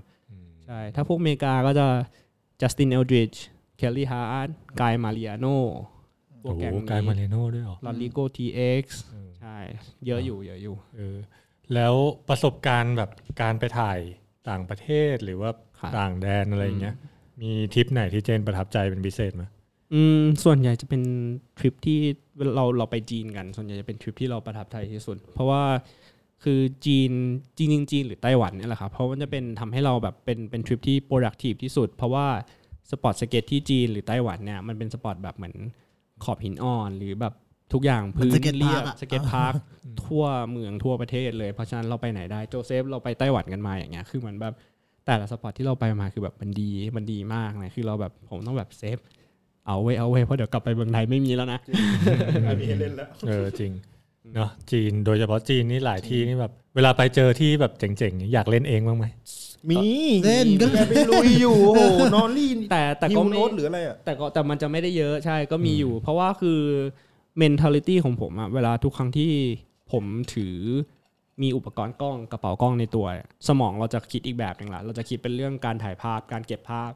เพราะเวลาผมเล่นสเก็ตอะผมจะลืมทุกอย่าง ผมจะแบบ enjoy กับการเล่นสเก็ตจนเราไม่ได้มาคิดว่าแบบกูจะต้องเก็บภาพคนนู้นคนนี้ เพราะฉะนั้นเวลาผมจะเลยค่อนข้างแยกสังเกตว่าเวลาออกไปถ่ายวิดีโอสเก็ตผมเนี่ยจะไม่ค่อยเล่น เพราะว่าผม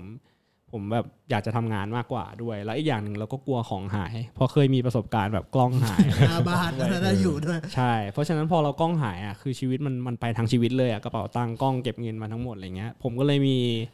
เหมือนแบบไม่อยากไม่คิงกล้องในรถแล้ว หรือแบบกล้องกระเป๋ากล้องไปไหนต้องติดตัวเราตลอดเพราะฉะนั้นเวลาเล่นสเก็ตถ้าผมลืมอะผมจะไม่แคร์กล้องอะไรเงี้ยผมก็เลยแบบพยายามไม่ค่อยอยากเล่น ถ้าเป็นไปได้ ยกเว้นถ้าเราไว้ใจจริง ๆ แบบโอเค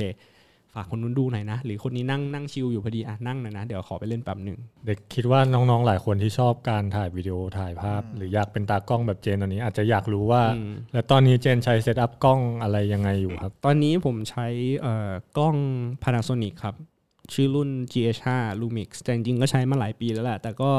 คือคุณภาพแล้วก็คุณภาพของมันยังได้อยู่ เพราะฉะนั้นคือวิดีโอพีดีที่เราดูๆกันมาอันเนี้ยใช้ Panasonic ถ้าเด็กรุ่นใหม่อะอยากจะแบบเข้าถ่ายภาพอะ คิดอืมว่าจะต้องแบบ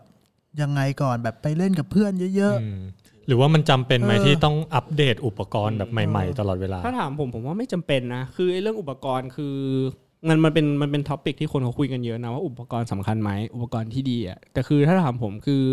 จะบอกว่าไม่สำคัญเลยก็ไม่ใช่ เพราะว่าจริง ๆ อุปกรณ์ที่ดีมันทำให้การทำงานเราง่ายขึ้นเยอะ ระบบโฟกัสง่ายขึ้น การแบบโลไลท์แสงน้อยอะไรเงี้ยทำงานมันง่ายขึ้นหรือแฮนเดิลมีอย่างเงี้ยมันก็ทำให้กล้องเรานิ่งขึ้นอย่างเงี้ย ถามว่าจำเป็นไหมไม่จำเป็น แต่ถ้ามีมันจะช่วยให้เราพัฒนาได้เร็วขึ้นอือฮึเพราะฉะนั้นคือสมมติถ้าเด็กสมัยนี้หรือที่อยากจะเริ่มอะผมว่าทุกคนมีกล้องในตัวอยู่แล้วในมือถืออะไรอย่างเงี้ยครับจริง ๆ เราใช้อันนั้นก่อนก็ได้ แล้วก็สามารถทำมุมมองคือเป็นการเหมือนค้นหาตัวเอง หามุม หาสไตล์การถ่ายงานของตัวเองให้ได้ก่อน จริง ๆ คือเริ่มจาก iPhone ได้เลยครับ หรือมือถือทั่วไป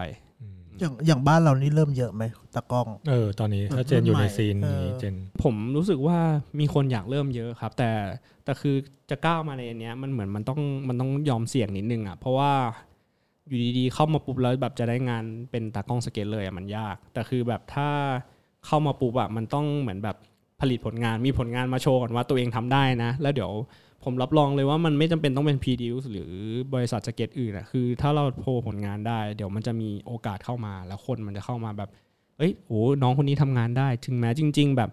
ไม่เคยคลุกคลีกับเด็กสเก็ต หรือไม่เคยอะไรเลย แต่สามารถถ่ายออกมาให้มันดูดีได้ ผมว่าอันนี้ก็เรียวโอเคเรียว ขวาก็ตรงเนี้ยเครียดเครียดซึ่งจริง ๆ เจนก็อย่างใน Preduce เองก็มีพวก intern ใช่ไหมเด็กใช่ที่มาฝึกงานใช่เรียนรู้เทคนิคการถ่ายภาพถ่ายวิดีโอกับเจนด้วยใช่ปะใช่ครับ ก็จะมีคนมาสมัครสมัครฝึกงานบ้าง หรือมาขอเรียนรู้อะไรเงี้ย ซึ่งบางคนเขาก็มาไม่ได้ไม่จำเป็นต้องฝึกงานหรอกแต่เขาแค่อยากมาเรียนรู้ ซึ่งผมก็เปิดหมดเพราะว่าจริง ๆ คือเราอยากถ่ายทอดความรู้พวกเนี้ยให้เด็กรุ่นใหม่หรือให้คนคนที่อยากรู้ใครก็ได้ เพราะจริง ๆ คือของผมมัน จะบอกว่ามีคนสอนมาไหมก็มีนิดนึงคือไกด์ทางมา แต่ส่วนใหญ่เราจะมาเรียนรู้ด้วยด้วยตัวเอง หรือเรียนรู้จาก skater คือแบบ พี่เก่งเคยบอกแบบตอนเราเริ่มถ่ายเงี้ยคือเขาจะแบบว่าเฮ้ยมึงออกตัวช้าไปนะ ถ่ายลายอะไรเงี้ยเราต้องออกตัวความเร็วต้องเท่ากับคนเล่นนะ ไม่ใช่เรามาตามหลังเขาทีหลังอืมเราถ่ายถ่ายถ่ายเหนื่อยทีหลังอะไรเงี้ยคือเราต้องกะระยะทางว่าเราต้องมาเจอกันตรงตรงจุดนี้พอดีเพื่อเก็บท่าแรกแล้วเราถ่ายตาม cross กันยังไงอะไรเงี้ยคือมันเป็นการเรียนรู้ระหว่างระหว่างทางไปเรื่อย หลายที่เกษตรก็น่าจะสอนอะไรเจนไปได้เยอะนะ กี่วันนะอันนั้นห้าหกวันนะเล่นไม่ลงนาทีๆใช่ชอบชอบใจถูกใจจริงตอนแรกเป็นแบตใช่ไหมอันนี่เป็นวันแล้วเป็นวันเป็นวันทุกวันเลยเหรอๆโอ้โหก็ใช่อะดิเฮ้ย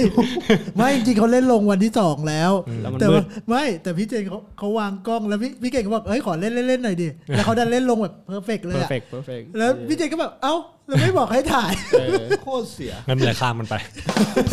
แต่แต่คือถ้าจะเป็นตากล้องสเก็ตผม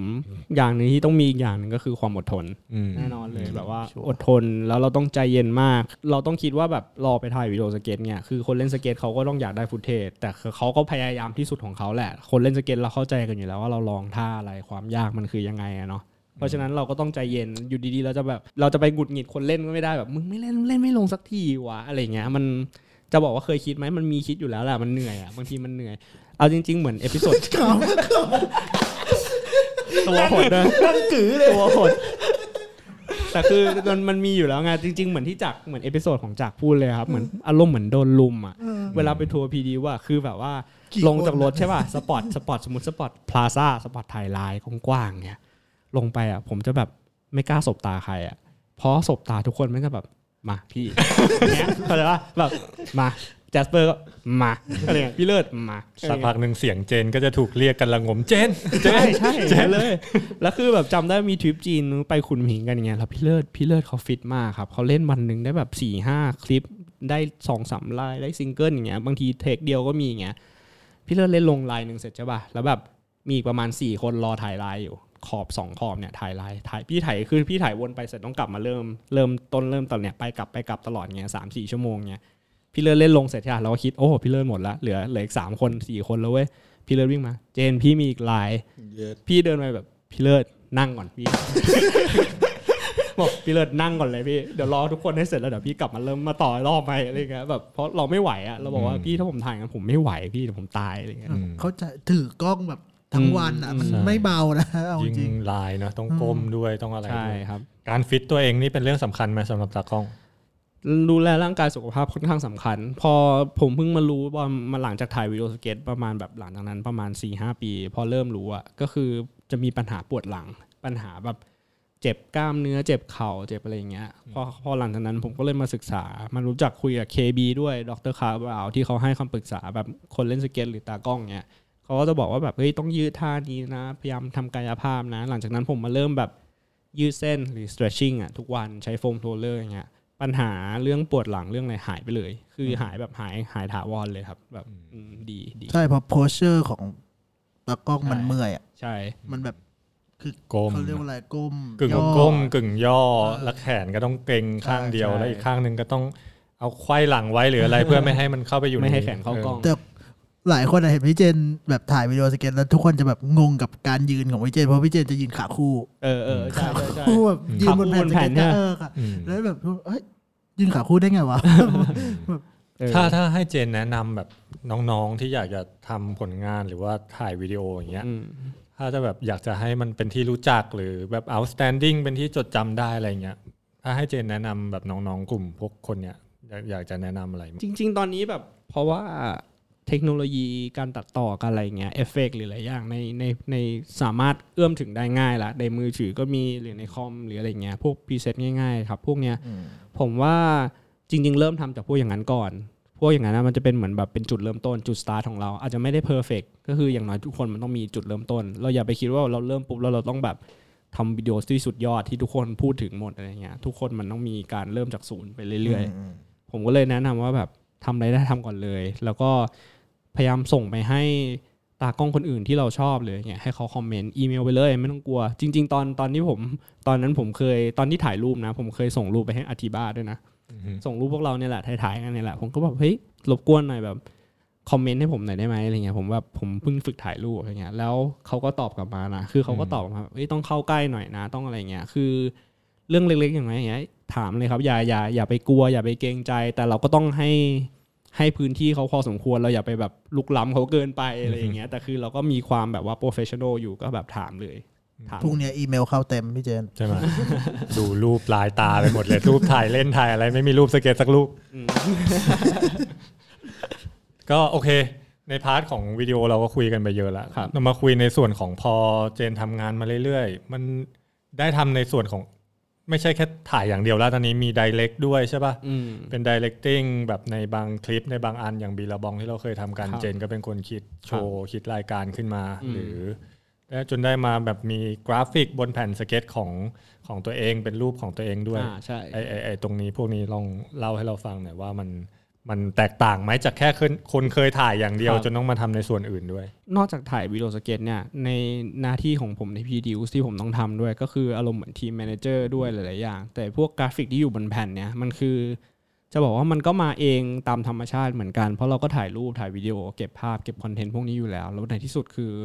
แค่เอาพวกเนี้ยออกมา ใช้งานเฉยๆ เพราะฉะนั้นรูปที่บอกว่าเฮ้ยวางแผนถ่ายรูปนี้เพื่อแผ่นนี้เลยไหมไม่ไม่จริงหรอกก็คือแบบเราเราพกกล้องติดตัวตลอด อันนี้คือสิ่งที่สิ่งที่ผมอะมีตลอดคือมีกล้องติดตัวตลอด นอกจากกล้องมือถือนะคือแบบมีกล้องถ่ายภาพหรืออะไรเงี้ยคอย เพราะฉะนั้นคือจำได้วันแรกที่ผมไปสมัครสมัครงานกับ p d u c e เนี่ยที่ไซมอนเรียกสัมภาษณ์กับกับจีครับเจ้าของนะเขาผมบอกเขาเลยผมบอกว่าเอาง่ายๆว่าไปไหนอะกูมีกล้องติดตัวกูตลอดเวลา เพราะฉะนั้นคือถ้าเราต้องเก็บภาพอะเรามีเราเราเป็นคนที่แบบ ต้องเก็บทุกอย่างไว้ไว้เป็นประวัติศาสตร์อะไรอย่างอืเงี้ยมอืมเพราะฉะนั้นพวกนี้มันก็เลยมาช่วยช่วยกันได้ อย่างแผ่น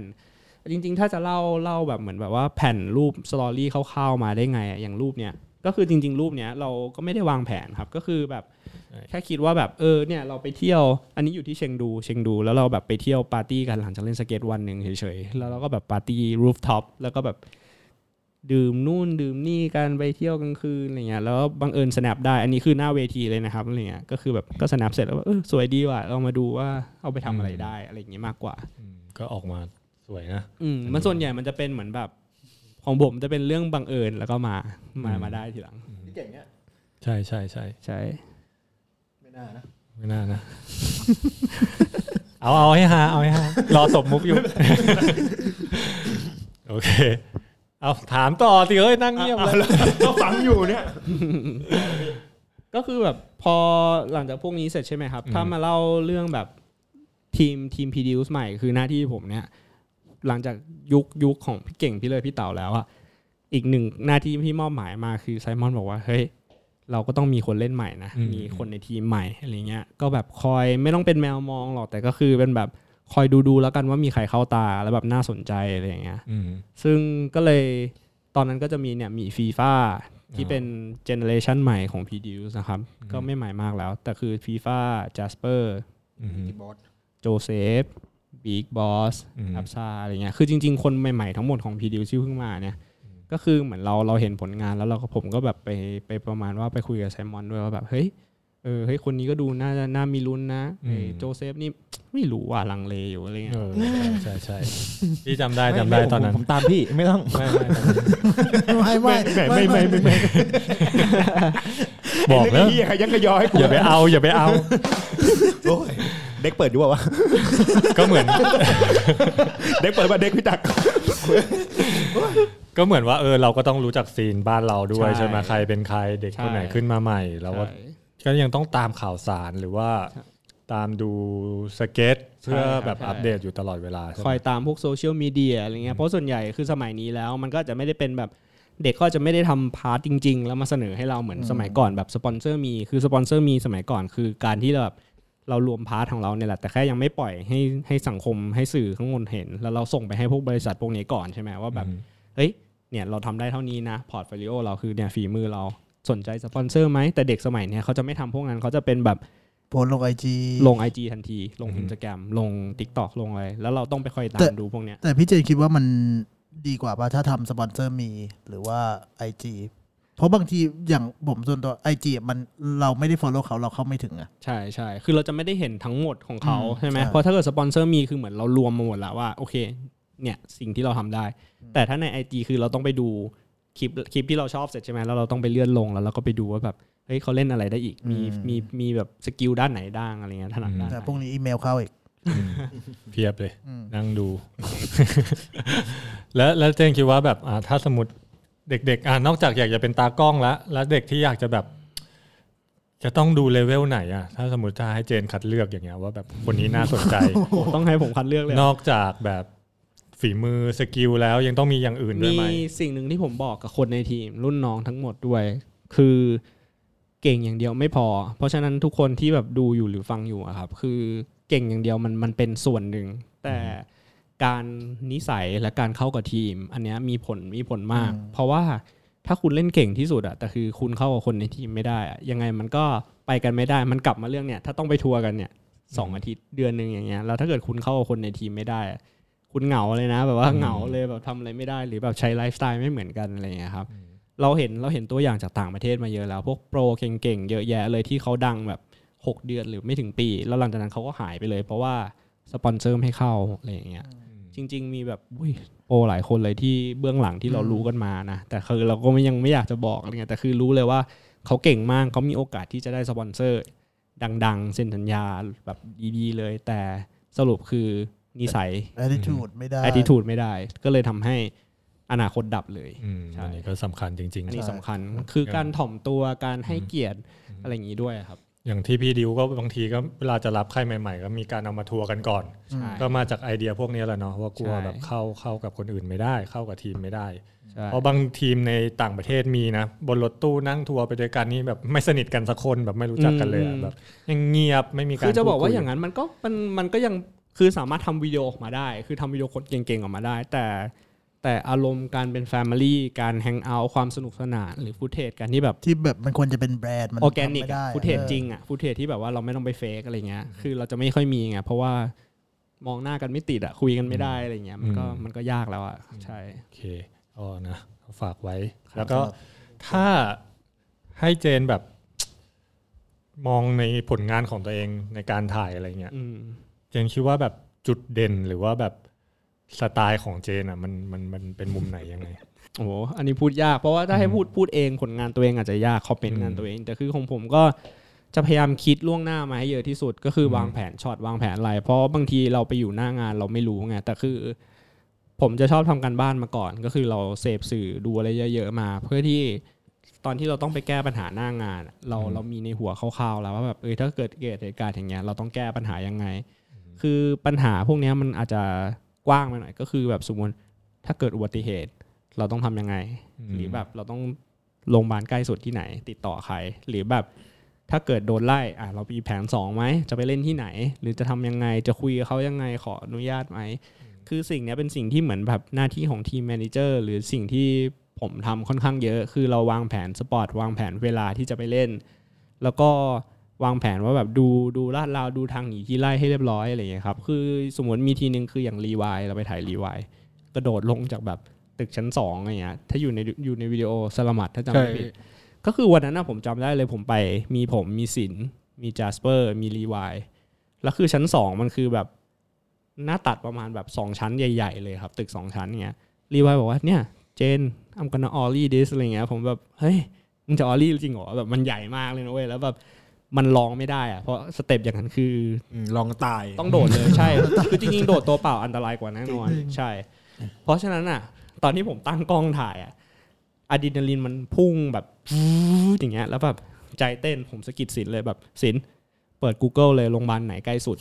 แต่ผมสะกิดมันเบาๆคือคือนะพูดซีเรียสเลยใช่ไหมใช่ ผมบอกเพิ่งเปิดไว้ก่อนเลย เพราะผมเรารู้อยู่แล้วว่าสไตล์รีวายอะมันไม่ได้คิดต้นจนจบ เพราะฉะนั้นมันมันบวกก่อนเลยแล้วเดี๋ยวเจ็บค่อยว่ากันอืมแต่ผมมาคิดเผื่อเวลาว่าถ้าเกิดมันหักหรือมันเกิดอะไรจริง ๆ อะ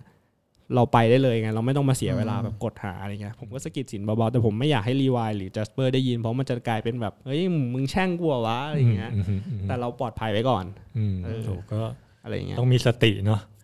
ต้องมีสติใช่ถ้าอยู่กับสเก็ตอะไรเงี้ยหลายอย่าง อุบัติเหตุหลายอย่างคือ ตากล้องต้องมีสติที่สุดแหละเออเออพอเจนมาเล่าอย่างนี้พี่มองย้อนกลับไปในหลาย ๆ เหตุการณ์หรือยังตัวพี่เองศอกหลุดอยู่กับเจนเขาเนี่ยโทรให้พี่ทุก spot พี่เก่งไม่ต้องห่วงโอ้โหพี่ไม่ต้องห่วงหรอทุก spot ก็โทรหาก่อนเลย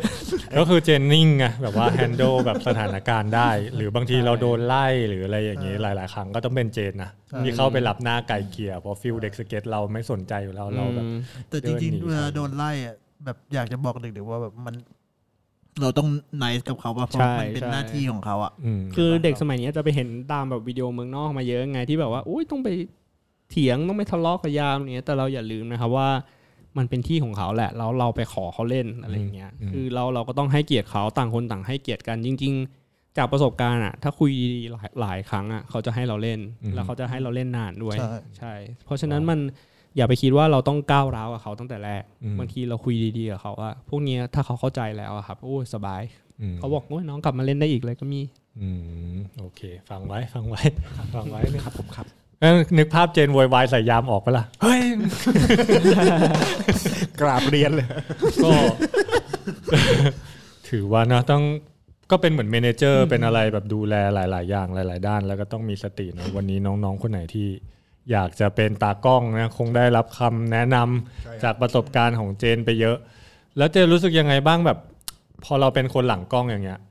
ถ่ายวิดีโอออกไป เวลาวิดีโอมันออกมันไปอยู่ใน Thrasher หรืออมอืมหรือวิดีโอมันออกไปสู่แบบเขาเรียกอะไรสายตาของคนชาวโลกอย่างเงี้ย หลาย ๆ คนก็กลับมาเล่นสเก็ตโปรหลาย ๆ คนอยากมาเมืองไทยก็เพราะ footage เหล่านี้นะใช่ครับใช่ไหมใช่เจนก็เป็นส่วนหนึ่งที่อยู่แบบในเบื้องหลังที่แบบอ่า โชว์เขาเรียกว่าอะไรพุทไทยแลนด์ in the map อะอืมว่าแบบคนอยากมาเมืองไทยเพราะหลายครั้งได้เห็นการถ่ายของเจน ได้เห็น spot ใหม่อืมๆซึ่งก็เนี่ยแหละเป็นบุคคลหลังกล้องเบื้องหลังนี้เบื้องหลังเอออันนี้อันนี้ก็ต้องคิดว่าเป็นเป็นจุดสำคัญที่ทำให้ scene บ้านเราโตขึ้นด้วยนะ ก็วันนี้ก็ต้องขอบคุณเจนมากครับผม มีอะไรอยากทิ้งท้ายไว้ให้ทิ้งท้ายหน่อยชาวสเก็ตของฝากนักกอล์ฟ scene สเก็ต หรือว่าน้องๆที่น้องๆที่อยากจะเป็นตากล้องแบบ แล้วหรือว่ายังหาตัวเองไม่เจอว่าจะไปมุมไหนของสเก็ต จริงๆไม่ไม่มีอะไรมากเลยครับ จริง ๆ ไม่ต้องไม่ได้หมายถึงกล้องอย่างเดียวเนี่ยนะ คือแบบถ้าใครอยากลองอะไรอะผมแนะนำว่าลองเลย คือเราลองผิดลองถูกอะไม่ไม่เสียหายหรอก จริงก็เหมือนที่ทุกคนเขาบอกแบบว่า มันไม่ไม่สายเกินไปที่จะเริ่มใหม่เนาะมันฟังดูแบบตลกนะแต่แบบบางคนมาเริ่มอาชีพใหม่ตอน 40 ก็ยังมีเลยอะแบบว่าเพราะฉะนั้นยิ่งสถานการณ์ตอนเนี้ยคือไม่อยากจะให้มันแบบอิโมชัน a ลหรือดราม่าแต่สถานการณ์ตอนเนี้ยผมว่า ทุกคนพยายามคิดบวกไว้ แล้วก็แบบลองนู่นลองผิดลองถูก แต่ถ้าใครไม่ไหวจริง ๆ ก็ต้องอดทนอะคือตอนเนี้ยเราบอกได้แค่ว่าอดทน แล้วก็แบบทุกคนต้องอดทนสู้อือฮึก้มหน้าก้มตาทำงานไปครับแบบที่สำคัญก็ต้องกล้าเนาะอยากรู้อะไรก็ถามเลยเหมือนเจนใช่นะขวนขวายส่งรูปไปหาอาติบ้าลาออกจากงานเพื่อมาลองทำเป็นฟรีแลนซ์เป็นอะไรอยู่เนาะใช่ครับใช่ก็แต่จะเห็นว่าทุก step ของเจนอะมันก็มีการวางแผนที่ที่ดีนะ ไม่ว่าจะเป็นการ saving แบบเก็บเงินเองอืมตอนที่ทำงานที่อเมริกา ตั้งแต่อดีตจนถึงปัจจุบันก็คือแบบเป็นคนที่วางแผนแบบทุกอย่างมาตลอดอืมโดยจนมาถึงทุกวันนี้มาทำวิดีโอให้พวกเราก็วางแผนทุกอย่างตั้งแต่ต้นจนจบ แต่ละครั้งเวลาไปทริปกับเจนนี่ตั้งแต่เช้าจดเย็นนี้บางทีเจนบางคนคิดเลย spot ไหนบ้างอะไรยังไงใช่ใครเล่นอะไรตรงไหนเฮ้ยบ้าตั้งแต่ออกจากกรุงเทพเลยครับอืมออกจากกรุงเทพเลยใช่ใช่ก็คิดไปหมดแล้ววว่าจะ นี่เฮ้ยเราไม่กล้าตบเองนะก็โจเซฟก็ต้องเรียนรู้อะไรพวกนี้บ้างนะครับใช่ครับผผมมเราเรียนรู้เยอะผมอะลุงลังที่สุดไหมในทีมพี่ถามอันนี้คำถามสุดท้ายจบเลยจบเลยจบเลโอ้ยยอันอันนี้ขอตอนสองเลยนะลุงลังที่สุดในทีมเลยไหมตอนสองนี่พูดดับพูดยาวดับแรกเลยเรื่องผมเรื่องเดียวนะโอเค ก็วันนี้ก็พอกันพอสมควรแล้วได้เรียนรู้อะไรหลาย ๆ อย่างกันพอสมควรก็ครับ อ๋ออ๋อเออ แล้วจริงๆ ถ้าคุยอยากจะฝากเรื่องวิดีโอพีดีอันใหม่ด้วย แต่เออสองอย่าง ตอนนี้ก็มันมีแบรนด์ด้วยทำไมเราลืมไปได้เป็นเอาเมียนเดียวอะนี่นี่นี่เอาขึ้นมาเลยพี่ตั้งโชว์เลย โอ้โห ช่วงขายของเลยเรื่องฮาร์ดเซลนี่โจเซฟชอเอบออะไรวะ ของมันต้องมีอืม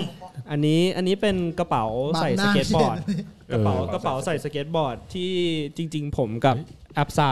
แอปซาเลเบคือคนในทีม Preduce เนี่ยครับทำด้วยกันเฮ้ยอันนี้สีใหม่สีใหม่เออสีใหม่เพราะคือจริง ๆ อะ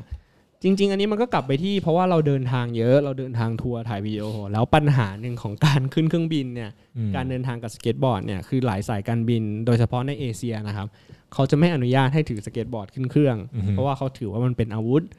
ซึ่งเราก็แบบอาวุธอะไรวะเอาจริง ๆ ก็งง แต่คือเราก็ต้องทำตามกฎเขา เพราะฉะนั้นประสบการณ์หลายรอบคือพอเราไปอยู่ที่เคาน์เตอร์ check in แล้วเราไม่มีกระเป๋าเนี่ย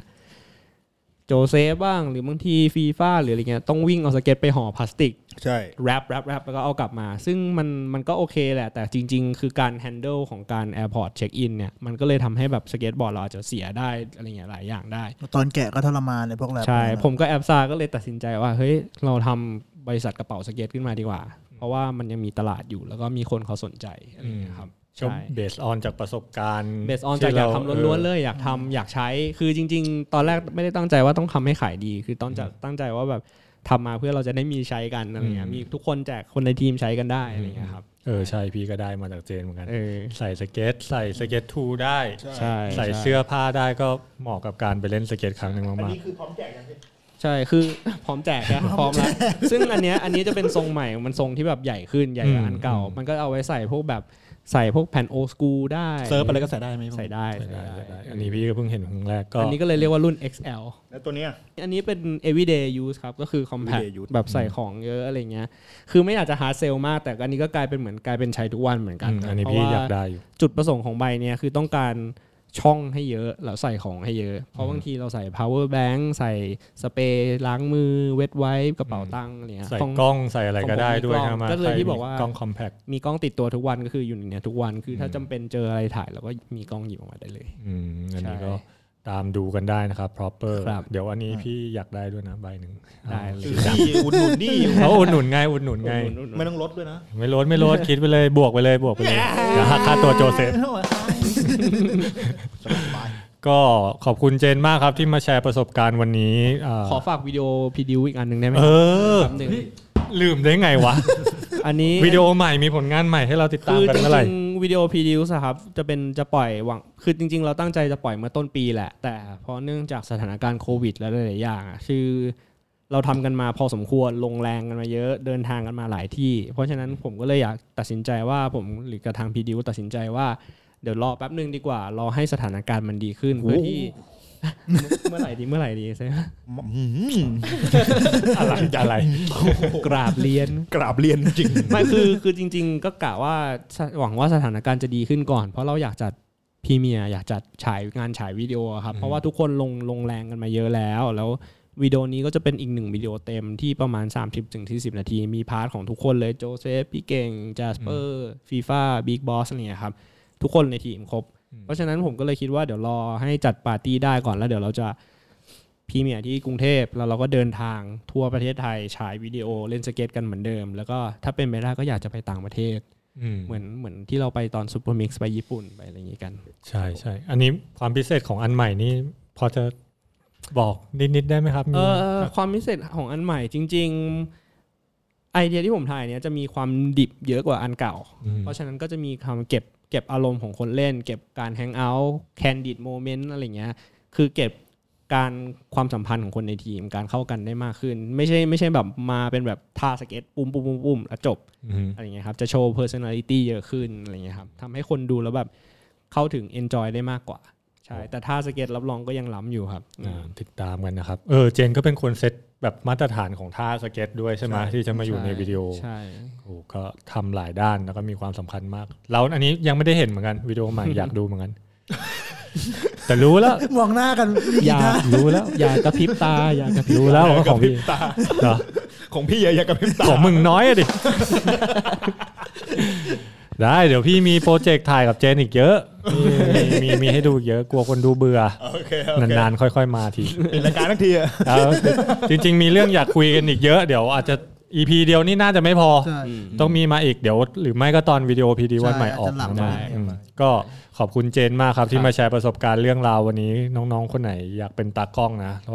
น่าจะได้สาระความรู้ใช่ครับเออ คอมเมนต์มา เห็นที่เห็นที่มาที่ไปของเจนกว่าจะมาถึงวันนี้ก็ขอบคุณทุกคนมาก แล้วก็ขอบคุณทุกคนที่ติดตามรายการไทยทอ l k ของเราด้วยครับ ทุกๆคอมเมนต์ที่คอมเมนต์เข้ามาอยากให้หลาย ๆ คนมาเดี๋ยวเราจะจัดให้อย่างแน่นอน ก็ขอบคุณที่อดทนฟังอดทนดูกันมาเรื่อยๆครับเป็นชั่วโมงอย่างนี้ก็ยังติดตามกันมาตลอดเราอ่านทุกๆคอมเมนต์โจเซฟอ่านแล้วตอบด้วยตัวเองเลย ได้เลยครับผมเดี๋ยวโอเคต่อไปนี้ผมจะตอบทุกข้อความเลยโอเค อยากให้ใครมาอย่างนี้ก็คอมเมนต์กันเข้ามาได้คอมแล้เมนวต์ก็มาว้าวมา ฟังเราได้ที่